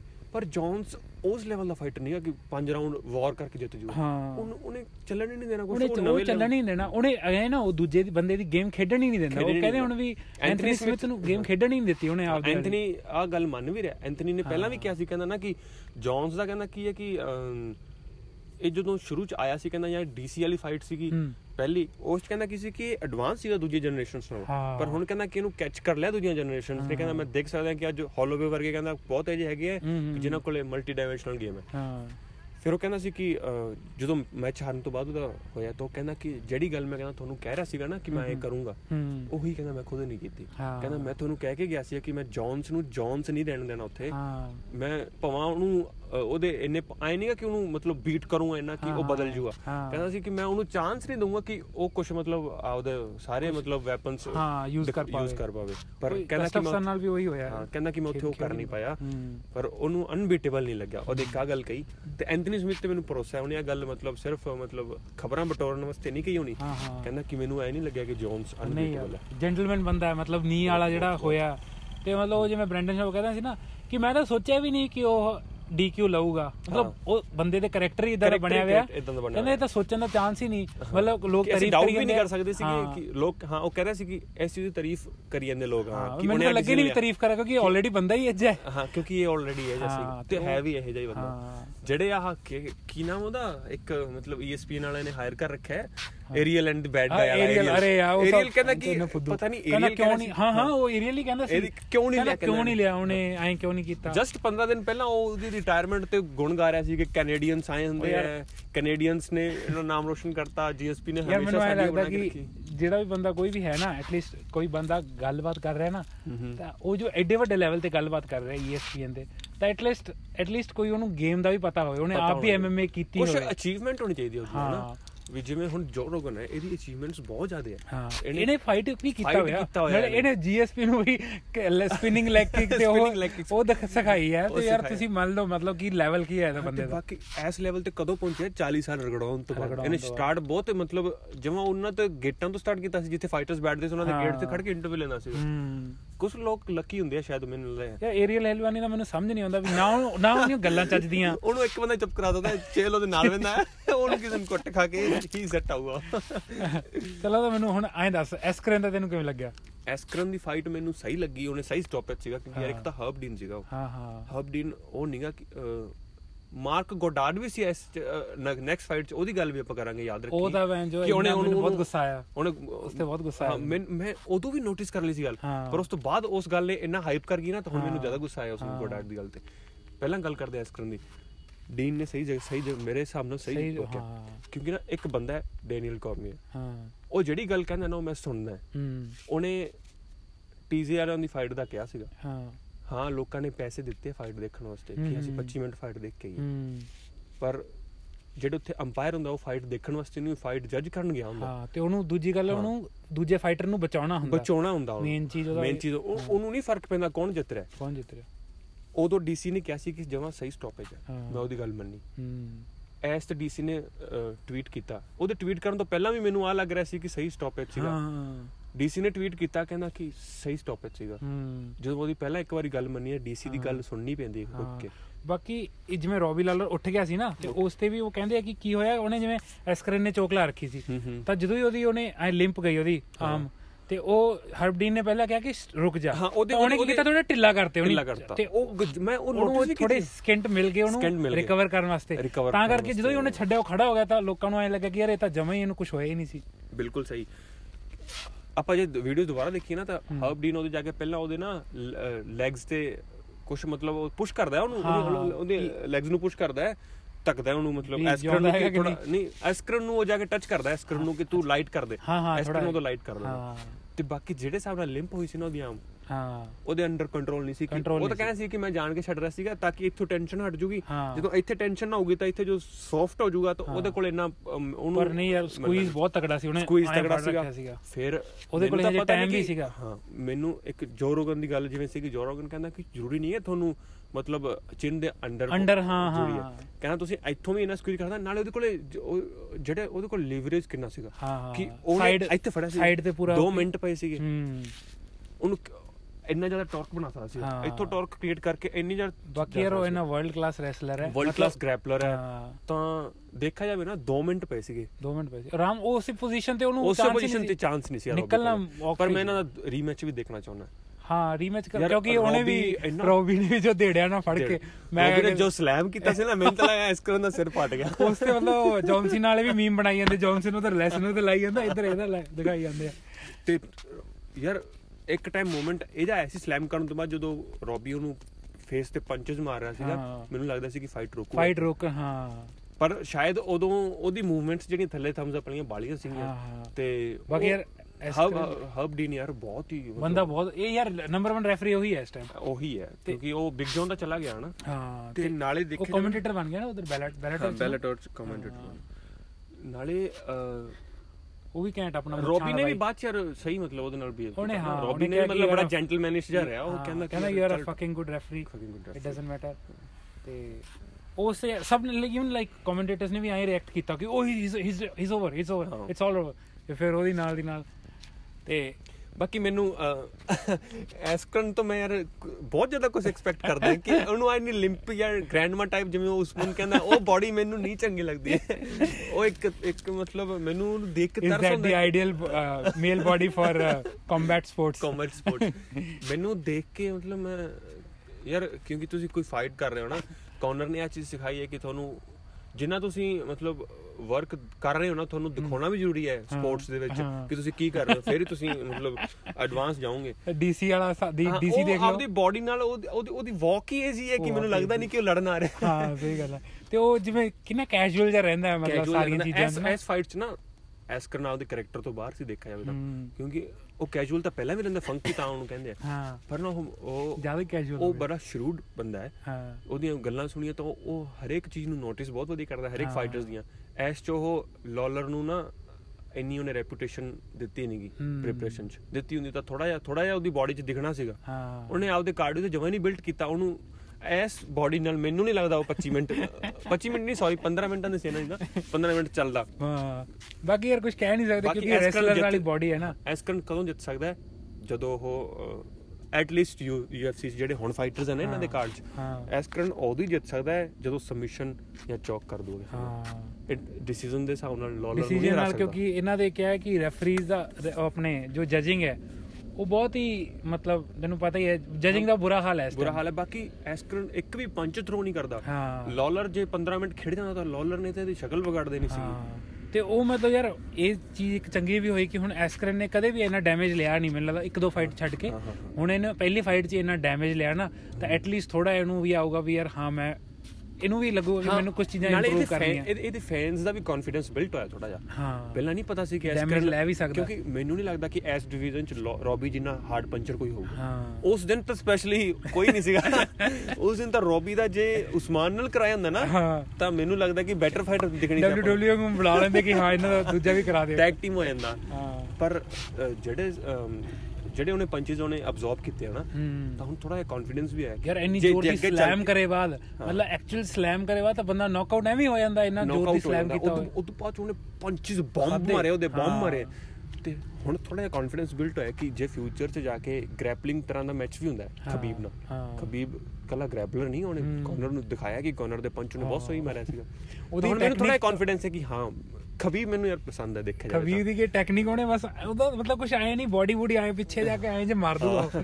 ਉਹਦਾ ਸ਼ਕਲ ਮੂੰਹ ਇੱਧਰ ਨੂੰ ਜਾਂਦਾ ਹੋਊਗਾ ਬੈਲੈਂਸ ਪਰ ਉਹ ਆਏ ਜੜ। ਦੂਗਾ ਅਗਰ ਐਸਕਰਨ ਤੇ ਖਬੀਬ ਦੀ ਫਾਈਟ ਹੁੰਦੀ ਹੈ ਨਾ। ਹਾਂ ਤਾਂ ਮੈਂ ਥੋੜਾ ਜਿਹਾ ਟਿਲਟ ਐਸਕਰਨ ਵਾਲੀ ਸਾਈਡ ਹੈ ਕਿਉਂਕਿ ਇੱਕ ਤਾਂ ਮੈਨੂੰ ਇਸ ਤਰ੍ਹਾਂ ਦੇ ਲੋਕ ਪਸੰਦ ਆ ਜਿਹੜੇ ਥੋੜੇ ਜ਼ਿਆਦਾ ਗ੍ਰੈਂਡਮਾ ਟਾਈਪ ਗ੍ਰੈਂਡਮਾ ਟਾਈਪ ਤੇ ਨਹੀਂ ਵੀ ਜਿਹੜੇ ਥੋੜੇ ਜਿਹੇ ਸੈਲਰ ਹੁੰਦੇ ਇੱਕ ਤਰ੍ਹਾਂ ਦੇ ਨਾ ਜਿਹੜਾ ਸੈਲ ਕਰਦੇ ਆ ਸੈਲ। ਕਰਦੇ ਆ ਬਹੁਤ ਹੀ ਨੈਚੁਰਲ ਟਾਕਰ ਹੈ। ਇੱਕ ਮੈਨੂੰ ਮਤਲਬ ਥੋੜੇ ਅੰਡਰਡੌਗਸ ਪਹਿਲਾਂ ਤੋਂ ਹੀ ਪਸੰਦ ਆਉਂਦੇ। ਪਤਾ ਨਹੀਂ ਕਿਉਂ ਹੁੰਦੇ ਆ ਇਹ ਕਿ ਨਹੀਂ ਉਹ ਤਾਂ ਹੁੰਦਾ ਨੈਚੁਰਲ ਇੱਕ ਇਨਸਟਿੰਕਟ ਹੁੰਦਾ। ਆਪਣੇ ਜਿਵੇਂ ਆਸਟ੍ਰੇਲੀਆ ਹੁੰਦੀ ਸੀਗੀ 10 ਅੱਜ ਤੋਂ 10 ਸਾਲ ਪਹਿਲਾਂ ਕ੍ਰਿਕਟ 'ਚ। ਤਾਂ ਆਪਾਂ ਕਿਸੇ ਕਿਸੇ ਨਾਲ ਵੀ ਮੈਚ ਹੋਵੇ ਆਪਾਂ ਨੂੰ ਆਪਾਂ ਚਾਹੁੰਦੇ ਸੀ ਵੀ ਆਸਟ੍ਰੇਲੀਆ ਹਾਰੇ। ਹਾਂ ਐਸ਼ੇਸ ਚ ਮੈਂ ਪਾਕਿਸਤਾਨ ਉਹ ਐਸ਼ੇਸ ਚ ਮੈਂ ਉਹਨਾਂ ਨੂੰ ਇੰਗਲੈਂਡ ਨੂੰ ਸਪੋਰਟ ਕਰਦਾ ਸੀ। ਹੁਣ ਮੈਂ ਚਾਹੁੰਦਾ ਕਿ ਜਿਉਂ ਦਾ ਕੁੱਕ ਕੁੱਕ ਖੇਡਦਾ ਸੀ ਸੀ ਜਦੋਂ ਇੰਗਲੈਂਡ ਡੋਮਿਨੇਟ ਕਰਨ ਲੱਗੀ ਫਿਰ ਆਪਾਂ ਆਸਟ੍ਰੇਲੀਆ ਵੀ ਨਹੀਂ ਹੋ ਗਏ ਆਸਟ੍ਰੇਲੀਆ ਜਿੱਤਣੀ ਚਾਹੀਦੀ ਥੋੜਾ ਜਿਹਾ ਅੰਡਰਡੌਗਸ ਵਾਸਤੇ ਸੌਫਟ ਕਾਰਨਰ ਰਹਿੰਦਾ ਆ ਜਾਂਦਾ ਹਾਂ। ਹੁਣ ਮੈਨੂੰ ਨਹੀਂ ਲੱਗਦਾ ਆ ਫਾਈਟ ਦੇਖਣ ਤੋਂ ਬਾਅਦ ਕਿ ਐਸਕਰਨ ਅੰਡਰਡੌਗ ਰਹੂਗਾ। ਨਾਲ। ਕਿਉਂਕਿ ਖਬੀਬ ਦੀ ਇੱਕ ਹੀ ਸਟਰੈਂਥ ਹੈ ਗ੍ਰੈਪਲਿੰਗ ਹਾਂ ਬਾਕੀ ਐਸਕਰਨ ਐਸਕਰਨ ਕੋਲੇ ਹਾਈਟ ਐਡਵਾਂਟੇਜ ਵੀ ਰਹੂਗਾ। ਹਾਈਟ ਐਡਵਾਂਟੇਜ ਗ੍ਰੈਪਲਿੰਗ ਲੈਵਲ ਕਿੰਨਾ ਭਿਆਨਕ ਸੀ ਪਰ ਮੈਨੂੰ ਨਹੀਂ ਲੱਗਦਾ ਇਹਨਾਂ ਦਾ ਗੇਮ ਮੈਚ ਹੋਊਗਾ। ਥੱਲੇ ਉੱਠ ਹਾਂ ਮੈਨੂੰ ਨਹੀਂ ਲੱਗਦਾ ਕਿਉਂਕਿ ਜੀ ਉਹਦੇ ਰਿਟਾਇਰਮੈਂਟ ਦੇ ਨੇੜੇ ਆ ਸ਼ਾਇਦ ਉਹ ਦੂਜਾ ਬੰਦਾ ਤਾਂ। ਐਸਕਰਨ ਤਾਂ ਕਿਸੇ ਨਾਲ ਵੀ ਲੜ ਲੂਗਾ ਕੱਲ ਖਬੀਬ ਆਇਆ ਨਾ ਹੁਣ ਇਹ ਜ਼ਿਆਦਾ ਹਵਾ ਛੱਕ ਗਿਆ ਕਹਿੰਦਾ ਮੈਂ ਤਾਂ ਕੱਲਾ ਮੈਂ ਉਹਦੇ ਨਾਲ ਲੜਨਾ ਕਹਿੰਦਾ ਮੇਵੈਦਰ ਨਾਲ। ਮੇਵੈਦਰ ਨਾਲ। ਜੀਐਸਪੀ ਨਾਲ ਵੱਡੀਆਂ ਫਾਈਟਾਂ ਚਾਹੀਦੀਆਂ। ਹਾਂ। ਜਿਹੜਾ ਐਸਕਰਨ ਤੇ ਦੇਖਿਆ ਜਾਵੇ ਤਾਂ ਗ੍ਰੈਪਲਿੰਗ ਯਾਰ ਬਾਲੀ ਵਰਲਡ ਕਲਾਸ ਹੈ ਕਿਉਂਕਿ ਨਾ ਇੰਨਾ ਜ਼ਿਆਦਾ ਹਰਟ ਸੀਗਾ। ਹਾਂ। 15 ਸੈਕਿੰਡ ਪਹਿਲਾਂ ਤੁਹਾਨੂੰ ਸਲੈਮ ਕੀਤਾ। ਹਾਂ। 5 ਸੈਕਿੰਡ ਪਹਿਲਾਂ ਤੁਹਾਡੇ ਤਿੰਨ ਪੰਜ ਵੱਜੇ। ਆਏ ਉਸ ਉਸ ਤੋਂ ਬਾਅਦ ਉਹਨੇ video game- game ਚ ਹੁੰਦਾ ਨਾ। ਉਹਨੂੰ ਲੈ ਕੇ ਕਿਵੇਂ ਗਿਆ ਉਹ? ਉਹਨੇ ਉਹਨੂੰ ਉਦੋਂ ਐਸ ਕਰਨ ਦੀ ਥੋੜੇ ਜਿਹਾ ਪੁਰਜੇ ਖੋਲੇ ਦਿਮਾਗ ਦੇ ਕਿ ਯਾਰ ਮੈਨੂੰ ਆਪਦੇ ਹਿਸਾਬ ਨਾਲ ਫਾਈਟ ਲੜਨੀ ਚਾਹੀਦੀ ਹੈ। ਨਹੀਂ ਤਾਂ ਉਹਨੇ ਬਿਗਨਿੰਗ ਤਾਂ ਬੜੀ ਪੂਰ ਕੀਤੀ ਸੀਗੀ। ਪਹਿਲਾਂ ਹੀ ਚਲਾ ਗਿਆ ਸੀ ਉੱਥੇ। ਉਸ ਤੋਂ ਬਾਅਦ ਐਸ ਕਰਨ ਖੜਾ ਹੋਇਆ। ਉਹਨੂੰ ਆਪਦੀ ਪੋਜੀਸ਼ਨ ਤੇ ਲੈ ਗਿਆ ਕਾਰਨਰ 'ਚ। ਰੋਬੀ ਨੂੰ ਕੀ ਜ਼ਰੂਰਤ ਸੀ ਕਿਉਂਕਿ ਰੋਬੀ ਡੋਮਿਨੇਟ ਕਰ ਰਿਹਾ ਸੀ। ਐਂ ਲੱਗ ਰਿਹਾ ਸੀ ਕਿ ਰੋਬੀ ਫਿਨਿਸ਼ ਕਰ ਦੂਗਾ ਇਹਨੂੰ। ਦਊਗਾ। ਫਿਰ ਵੀ ਰੋਬੀ ਨੂੰ ਉਹ ਮੈਨੂਪੂਲੇਟ ਕਰਕੇ ਕਾਰਨਰ 'ਚ ਲੈ ਗਿਆ। ਉਹਨੇ ਸਟੈਂਡਿੰਗ ਪੋਜੀਸ਼ਨ 'ਚ ਰੋਬੀ ਨੂੰ ਯਾਰ ਦੇਖ ਉਹਨੇ ਚੋਕ ਦਿਓ ਸਟਾਰਟ ਕਰਤੀ ਉਹਨੇ ਇਨੀਸ਼ੀਏਟ ਕਰਤੀ। ਹਾਂ ਇਨੀਸ਼ੀਏਟ ਕਰਤੀ ਤੇ ਉਹਨੂੰ ਜਮਾ ਗ੍ਰੈਪਲ ਫੱਕ ਹੀ ਕਰਤਾ ਯਾਰ। ਹਾਂ। ਤਾਂ ਇੱਥੋਂ ਪਤਾ ਲੱਗਦਾ ਨਾ ਉਹਦੇ ਉਹਦੀ ਉਹਦੀ ਗ੍ਰੈਪਲਿੰਗ ਕਿਸ ਲੈਵਲ ਤੇ ਹੋਊਗੀ। ਹਾਂ। ਬਾਕੀ ਯਾਰ ਚੋਕਸ ਵਗੈਰਾ ਨਾ ਮਤਲਬ it takes a lot out of you ਮੈਂ ਮੈਂ ਵੀ ਟਰਾਈ ਕੀਤੀ ਸੀ ਇੱਕ ਵਾਰ ਆਹੀ। ਮੈਂ ਕੀ ਹੋਇਆ ਜਿਵੇਂ ਆਪਾਂ ਥੋੜਾ ਜਿਵੇਂ ਸਪਾਰਿੰਗ ਕਰ ਰਹੇ ਸੀ। ਤੇ ਮੈਂ ਸੋਚਿਆ ਜਿਵੇਂ ਆਪਣਾ ਖਬੀਬ ਨੇ ਨਹੀਂ ਉਹ ਨੈਕ ਰੈਂਕ ਜਿਹਾ ਲਾਇਆ ਸੀਗਾ। ਵੀ ਜਿਵੇਂ ਚਿੰਨ ਦੇ ਅੰਦਰ ਖਬੀਬ ਨੇ ਵੀ ਕਾਰਨਰ ਨੂੰ ਹਰਾਇਆ ਸੀ ਚਿੰਨ ਦੇ ਅੰਦਰ ਨਹੀਂ ਲੱਗਿਆ ਸੀ ਨਾ। ਨਹੀਂ ਲੱਗਿਆ ਤੇ ਮੈਂ। ਆਖਿਆ ਵੀ ਚਿੰਨ ਦੇ ਅੰਦਰ ਤਾਂ ਸਭ ਨਾਲ ਲੱਗ ਜਾਂਦਾ ਸੀ ਤਾਂ ਮੈਂ ਮੇਰੇ ਨਾਲ ਇੱਕ ਬੰਦੇ ਨਾਲ ਸਪਾਰਿੰਗ ਹੋ ਰਿਹਾ ਸੀ ਉਹ ਵੀ ਸਹੀ ਹੈ ਮਤਲਬ ਹਾਈਟ ਵਾਈਟ ਸਹੀ ਹੈ ਮੇਰੇ ਹਿਸਾਬ ਕਿਤਾਬ ਦਾ ਹੀ ਉਹਦਾ। ਯੂਜੂਅਲੀ ਮੈਨੂੰ ਕੋਈ ਮਿਲਦਾ ਨਹੀਂ ਮੇਰੇ ਸਾਈਜ਼ ਦਾ। ਤਾਂ ਮੈਂ ਬਹੁਤ ਈਜ਼ੀਲੀ ਮਤਲਬ ਬਾਡੀ ਪਾਵਰ ਯੂਜ਼ ਕਰਕੇ ਮੈਂ ਉਹਨਾਂ ਨੂੰ ਸਿੱਟ ਲੈਣਾ ਹਨਾ ਪਰ ਉਹ ਮੈਨੂੰ ਲੱਗਦਾ ਕਿ ਟੈਕਨੀਕਲੀ ਉਹ ਗਲਤ ਚੀਜ਼ ਹੈ। ਕੋਈ ਬਰਾਬਰ ਦਾ ਬੰਦਾ ਮੇਰੇ ਕੋਲ ਤਾਂ ਪਤਾ ਲੱਗੂਗਾ। ਹਾਈਟ ਸਿਮਿਲਰ ਹੋਊਗੀ ਥੋੜਾ ਜਿਹਾ weight ਨਾਲੇ ਆਪਾਂ ਵੀ ਫਿਰ ਫੇਰ ਹੀ ਇੰਪਰੂਵ ਕਰਾਂਗੇ। ਫੇਰ ਹੀ ਇੰਪਰੂਵ ਆਣਾਗੇ ਤਾਂ ਉਹ ਇੱਕ ਬੰਦਾ ਹੈਗਾ ਉਹ ਉਹਦੇ ਨਾਲ ਮੈਂ ਕਰ ਰਿਹਾ ਸੀ। ਤਾਂ ਮੈਂ ਉਹਨੂੰ ਵੀ ਉਹਨੇ ਮੈਨੂੰ ਬੈਕ ਦੇਤੀ ਮੈਂ ਉਹਦੇ ਲਾ ਲਿਆ ਚੋਕ ਤੇ ਉਹਨੇ ਮੈਂ ਚੋਕ ਅੰਡਰ ਨਹੀਂ ਲੱਗਿਆ ਇੱਥੇ ਆ ਲੱਗ ਗਿਆ ਜੀ। ਜੌਸ ਤੇ ਲੱਗਿਆ ਹਾਂ ਜੋ ਤੇ ਲੱਗ ਗਿਆ। ਮੈਂ ਬਈ ਬਹੁਤ ਜ਼ੋਰ ਲਾਇਆ ਬਹੁਤ ਜ਼ੋਰ ਲਾਇਆ। ਤੇ ਪਰ ਉਹ ਉਹਨੇ ਗਿਵ ਅਪ ਨਹੀਂ ਕੀਤਾ। ਤੇ ਫਿਰ ਉਹਨੇ ਮੈਨੂੰ ਉੱਠਣ ਸਾਰ ਕਿਹਾ ਕਿ ਤੂੰ ਚੋਕ ਇੱਥੇ ਲਾਉਣੀ ਚਾਹੀਦੀ ਸੀ। ਤੇ ਮੈਂ ਕਿਹਾ ਯਾਰ ਮੈਂ ਨੈਕ ਨੈਕ ਕ੍ਰੈਂਕ ਉਹ ਟਰਾਈ ਕਰ ਰਿਹਾ ਸੀ। ਥੋੜਾ ਜਿਹੜੀ ਆਹ ਹੁੰਦੀ ਹੈ ਨਾ ਚੋਕ ਉਹ ਟਰਾਈ ਕਰ ਰਿਹਾ ਸੀਗਾ।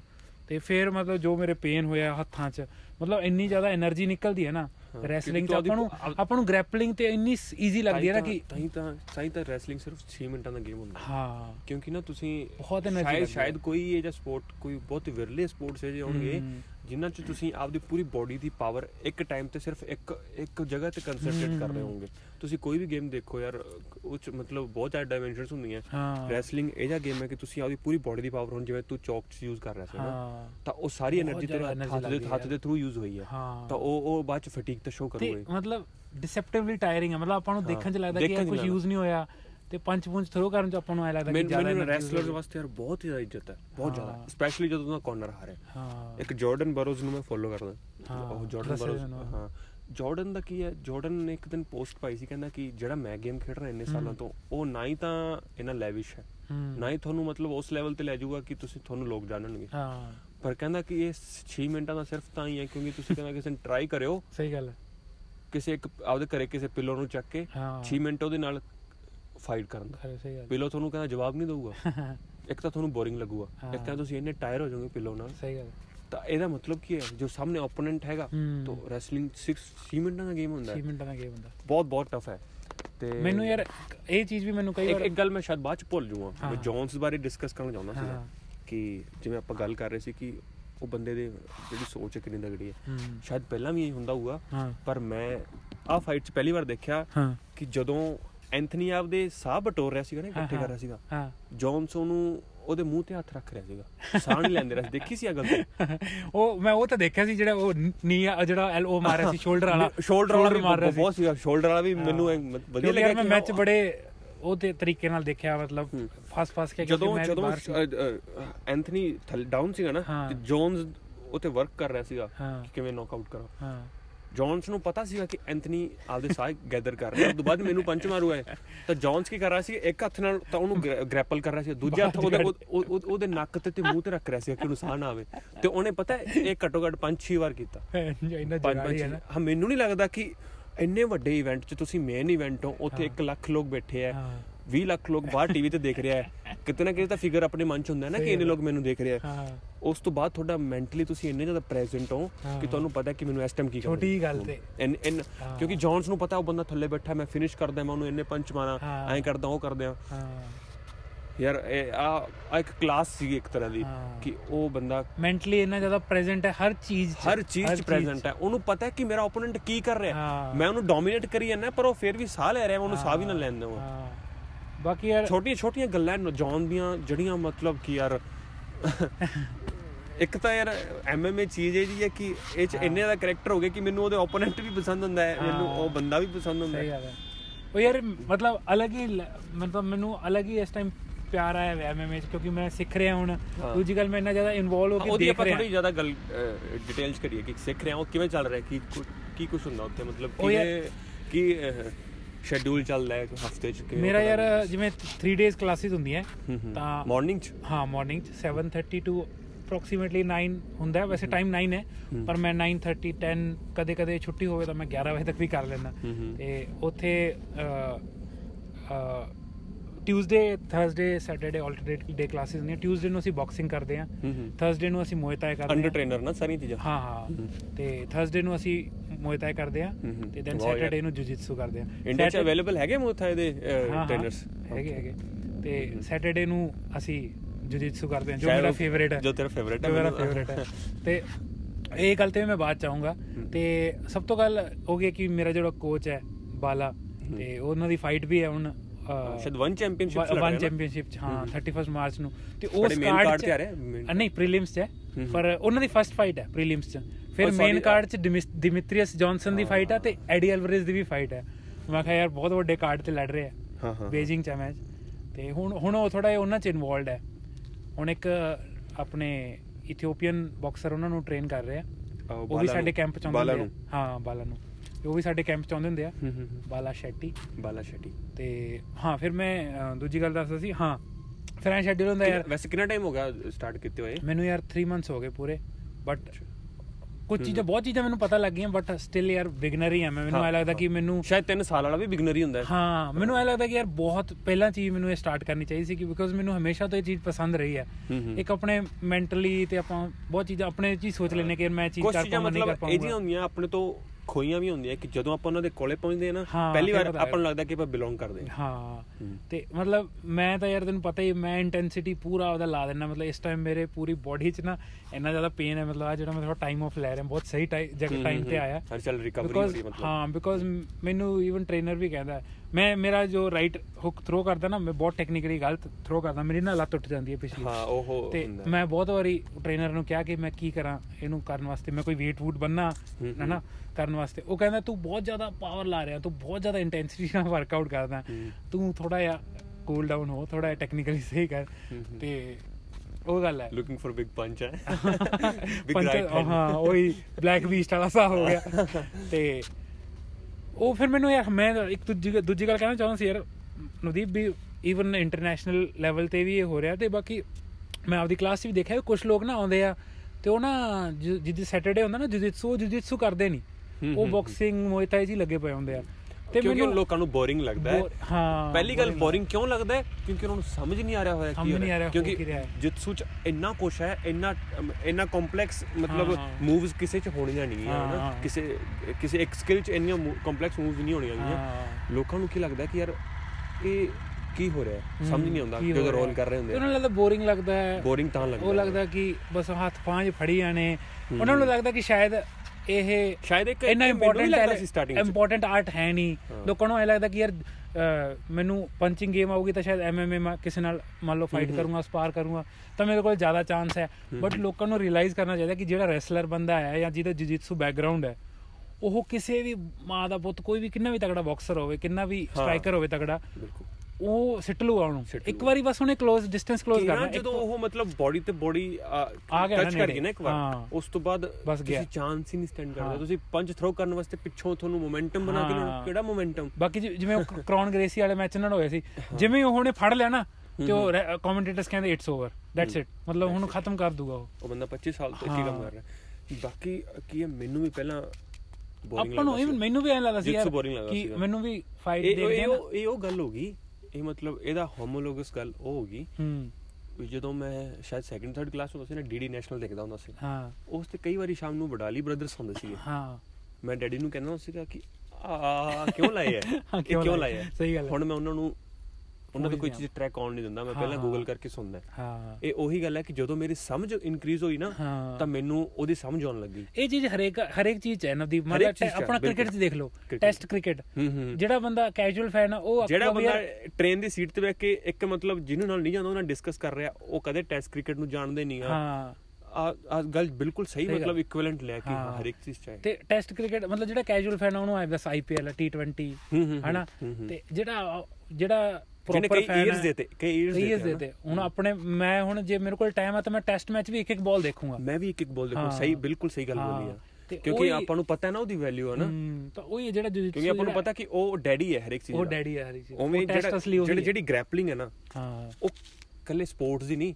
ਉਹ ਫਾਈਟਿੰਗ ਮਤਲਬ ਰੀਅਲ ਫਾਈਟ ਦੀ ਗੱਲ ਹਾਂ। ਕਰਦਾ ਮੈਂ ਸਟਰੀਟ ਫਾਈਟਸ ਦੀ ਨਾ ਸਟਰੀਟ ਫਾਈਟਸ ਚ। ਹਰ ਇੱਕ ਚੀਜ਼ ਦੀ ਡੈਡੀ ਹੈ ਉਹ। ਡੈਡੀ ਉਹ ਜਿਵੇਂ ਕਹਿੰਦੇ ਨੇ ਨਾ ਸਭ ਤੋਂ ਇੰਪੋਰਟੈਂਟ ਆਰਟ ਉਹ ਆ। ਸਭ ਤੋਂ ਇੰਪੋਰਟੈਂਟ ਆਰਟ ਫਿਰ ਉਦੋਂ ਬਾਅਦ ਬਾਕੀ ਆਰਟ ਮੈਂ ਤੁਸੀਂ ਦੂਜੀਆਂ ਚੀਜ਼ਾਂ ਉਹਦੇ ਅਗੇਂਸਟ ਉਹਦੇ ਉਹਦੇ ਨਾਲ ਯੂਜ਼ ਕਰਕੇ ਤੁਸੀਂ ਓਪੋਨੈਂਟ ਨੂੰ ਆਪਦੇ ਹਿਸਾਬ ਨਾਲ ਕੁਝ ਕਰ ਸਕਦੇ ਹਾਂ। ਪਰ ਪਹਿਲੀ ਸਕਿੱਲ ਤੁਹਾਨੂੰ ਕਿਸੇ ਨੂੰ ਤੁਸੀਂ ਮਤ ਕੱਲਾ ਮੈਚ ਜਿੱਤਣ ਵਾਸਤੇ ਨਹੀਂ ਪਹਿਲੀ ਸਕਿੱਲ। ਖੁਦ ਨੂੰ ਡਿਫੈਂਡ ਕਰਨ ਵਾਸਤੇ ਤੁਹਾਨੂੰ ਰੈਸਲਿੰਗ ਚਾਹੀਦੀ ਹੈ। ਗ੍ਰੈਪਲਿੰਗ ਚਾਹੀਦੀ ਹੈ ਰੈਸਲਿੰਗ ਜਾਂ ਜਿੱਤਸੂ ਜੋ ਜਿੱਥੇ ਵੀ ਗ੍ਰੈਪਲਿੰਗ ਆ ਗਈ ਨਾ। ਉਹ ਪਰਸਨ ਹੁਣ ਇੱਕ ਡਿਲਨ ਡੈਨਿਸ ਹੈ ਨਾ ਉਹਨੂੰ ਸਾਰੇ ਉਹ ਬੜੇ ਮੀਮਸ ਬਣਦੇ ਆ ਉਹਤੇ ਹਾਂ ਪਰ ਡਿਲਨ ਡੈਨਿਸ ਬਾਰੇ ਮੈਂ ਉਹ ਬਿਗ ਬਿਗ ਜੌਨ ਨੇ ਬਹੁਤ high level ਹੈ ਯਾਰ ਉਹਦਾ। ਬਿਗ ਜੌਨ ਮੈਂ ਖਾਰਤੀ ਦੀ ਗੱਲ। ਸੁਣੀ ਸੀਗੀ ਬਿਗ ਜੌਨ ਕਹਿੰਦਾ ਕਿ ਇੰਨੀ ਛੋਟੀ ਉਮਰ 'ਚ ਮੈਂ ਕਿਸੇ ਨੂੰ ਵੀ ਇੰਨਾ ਐਡਵਾਂਸ ਜਿੱਤਸੂ ਕਰਦੇ ਨੂੰ ਦੇਖਿਆ। ਉਹ ਬੰਦੇ ਨੇ ਤੁਹਾਨੂੰ ਇੱਕ ਵਾਰ ਟੱਚ ਕਰ ਲਿਆ ਨਾ ਹਾਂ ਤੁਸੀਂ ਉਹਨੂੰ ਪਾਉਂ ਟੱਚ ਪਹਿਲਾਂ ਕਰ ਚੁੱਕੇ ਹੋ। ਪੰਜ ਮਾਰ ਕੇ ਸਾਈਡ ਤੋਂ ਗਏ। ਜਦੋਂ ਡਿਲਨ ਖਬੀਬ ਦਾ ਮੈਚ ਕਰਾ ਦੇ ਯਾਰ ਮੈਂ ਜਦੋਂ ਕਹਿੰਦਾ। ਤੁਸੀਂ ਡਿਲਨ ਨੂੰ ਟੱਚ ਕਰ ਲੈਣਾ ਇੱਕ ਵਾਰ ਤੇ ਤੁਸੀਂ ਗਰਾਊਂਡ ਦੇ ਆਸੇ-ਪਾਸੇ ਹੋ। ਹਾਂ ਤੁਸੀਂ ਕੇਜ ਦੇ ਨਾਲ ਲਾਈ ਖੜੇ ਹੋ ਉਹ ਅੱਡ ਗੱਲ ਹੈ। ਤੁਸੀਂ ਜੇ ਮਤਲਬ ਮੈਟ ਦੇ ਨੇੜੇ ਹੋ ਨਾ ਤੇ। ਡਿਲਨ ਨੇ ਤੁਹਾਨੂੰ ਟੱਚ ਕਰਤਾ ਤੁਹਾਡੇ। ਕੋਲ ਚਾਂਸ ਹੀ ਨਹੀਂ। ਚਾਂਸ ਹੀ ਨਹੀਂ। ਭਾਵੇਂ ਤੁਸੀਂ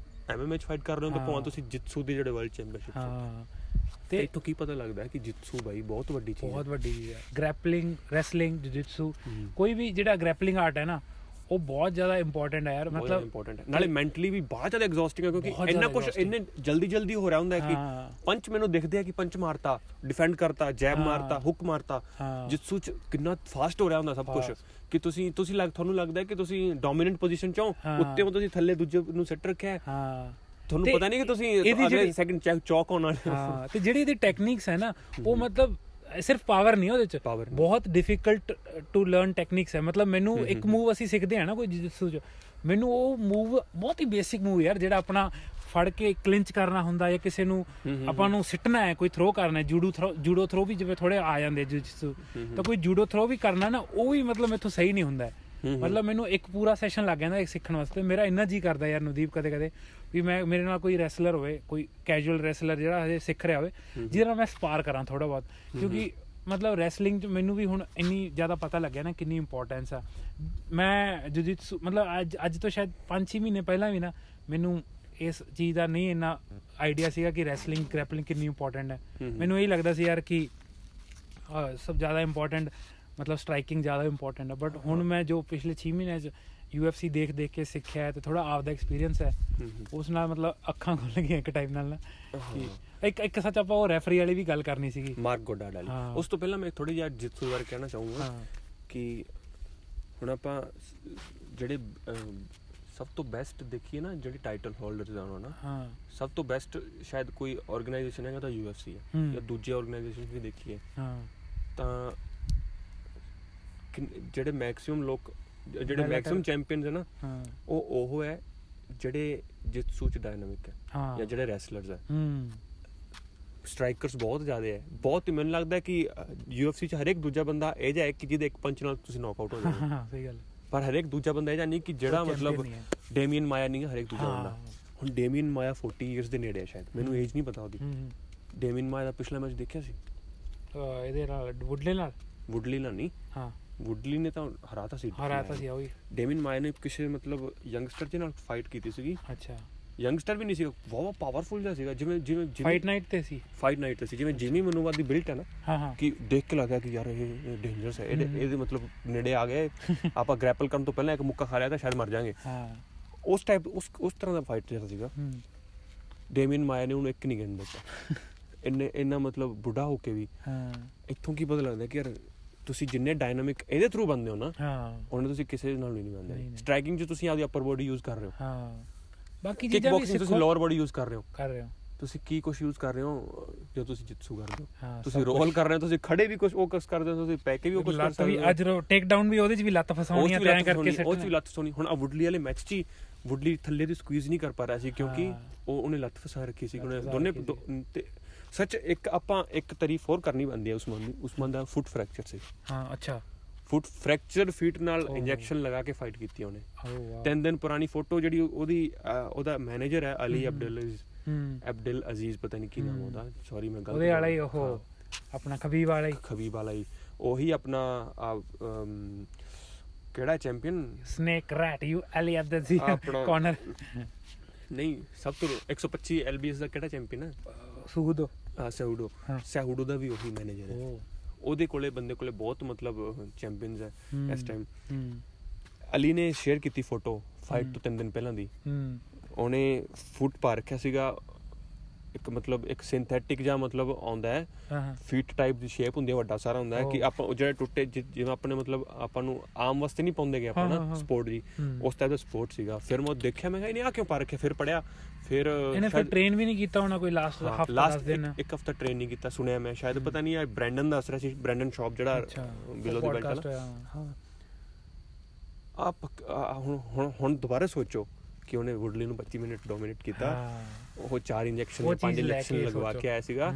ਕਿਉਂਕਿ ਉਹਦਾ ਫਿਟ ਟੁੱਟਾ ਹੋਇਆ ਸੀਗਾ। ਫਿਟ ਟੁੱਟਣ ਨਾਲ ਐ ਨਹੀਂ ਕਿ ਉਹਨੇ ਕੱਲਾ ਪੇਨ ਬੇਅਰ ਕਰਤਾ ਹਾਂ ਕਰ ਲਿਆ ਉਹਨੇ ਟ੍ਰੇਨ ਵੀ ਨਹੀਂ ਕੀਤਾ ਉਹਨੇ ਟ੍ਰੇਨ। ਨਹੀਂ ਕੀਤਾ ਉਹਨੂੰ weight feet- problem feet ਆਈ ਕਿੱਥੇ ਹੋਣੀ। ਜ਼ਿਆਦਾ ਯੂਜ਼ ਹੁੰਦੇ ਆ ਜਦੋਂ ਤੁਸੀਂ ਕਿਸੇ ਨੂੰ ਆਊਟ ਰੈਸਲ ਕਰ ਰਹੇ ਹੋ। ਕਿਉਂਕਿ ਤੁਸੀਂ ਉਹਦੀਆਂ ਲੈਗਸ ਸਟ੍ਰੈਂਗਲ ਕਰਨੀਆਂ। ਵੁਡਲੀ ਦੀਆਂ ਲੈਗਸ ਸਟ੍ਰੈਂਗਲ ਕੀਤੀਆਂ ਉਹਨੇ ਬੰਦੇ। ਟੁੱਟੇ ਹੋਏ ਪੈਰ ਨਾਲ। ਯਾਰ ਉਹ ਡਿਜ਼ਰਵ ਕਰਦਾ ਸੀਗਾ ਉਹ ਉਹ ਮੈਂਟਲੀ ਇੰਨਾ ਜ਼ਿਆਦਾ ਮਤਲਬ ਪ੍ਰੈਜ਼ੈਂਟ ਸੀਗਾ ਨਾ ਉਹਦੇ ਵਾਸਤੇ। ਇੰਨਾ ਜ਼ਿਆਦਾ ਮੀਨਿੰਗਫੁਲ ਸੀ ਨਾ ਸਹੀ ਗੱਲ ਹੈ ਇੱਕ ਤਰ੍ਹਾਂ ਚ ਚੱਲ ਮੈਂ ਵੁਡਲੀ ਵਾਲਾ ਕਿੱਸਾ ਹੁਣ ਇੱਥੇ ਮਤਲਬ ਇਸ ਤੋਂ ਬਾਅਦ ਨਹੀਂ ਡਿਸਕਸ਼ਨ ਕਰੂੰਗਾ। ਕਿਉਂਕਿ ਬਹੁਤ ਬੇਇੱਜ਼ਤੀ ਕਰਤੀ ਵਿਚਾਰੇ ਦੀ ਉਹ ਮਾਨ ਹੈ Woodley one of the best ever ਹੈ ਨਾ ਪਰ ਵੁਡਲੀ ਨਾ ਇੱਕ ਤਰ੍ਹਾਂ ਚ ਐਸ ਜ਼ੋਨ ਚ ਗਿਆ ਸੀ ਉਹਦੇ ਵਾਸਤੇ ਕੋਈ ਇਨਸਪੀਰੇਸ਼ਨ ਹੈ ਨਹੀਂ ਸੀਗੀ ਇਸ। ਲਈ ਕਿ ਮੈਂ ਹੁਣ ਅੱਜ ਜੂਆਂ ਤਾਂ ਕੀ ਕਰੂੰਗਾ ਕੀ ਕਰੂੰਗਾ ਉਹ ਚੀਜ਼ ਉਹੀ ਚੀਜ਼ ਵਾਸਤੇ ਉਹ। ਜ਼ਿਆਦਾ ਉਹਦੇ ਵਾਸਤੇ ਫੋਰਸ ਸੀਗੀ ਜਿਹੜੀ ਬੰਦੇ ਲਈ। ਚੀਜ਼ ਮੈਟਰ ਕਰਦੀ ਹੈ ਨਾ ਐਕਚੁਅਲੀ ਫਿਰ ਉਹੀ ਬੰਦਾ ਮਤਲਬ ਫ਼ਰਕ ਉਹ ਉਸ ਚੀਜ਼ ਦਾ ਬਹੁਤ ਫ਼ਰਕ ਪੈਂਦਾ ਮੰਨ ਲਓ ਹੁਣ ਐਂਥਨੀ ਸਮਿਥ ਕਿਹੜੀ ਫੋਰਸ ਵਾਸਤੇ ਕਰ ਰਹੀ ਹੈ? ਐਂਥਨੀ ਸਮਿਥ ਵਾਸਤੇ ਇਹ ਚੀਜ਼ ਬਹੁਤ ਜ਼ਿਆਦਾ ਮੈਟਰ ਕਰਦੀ ਸੀ।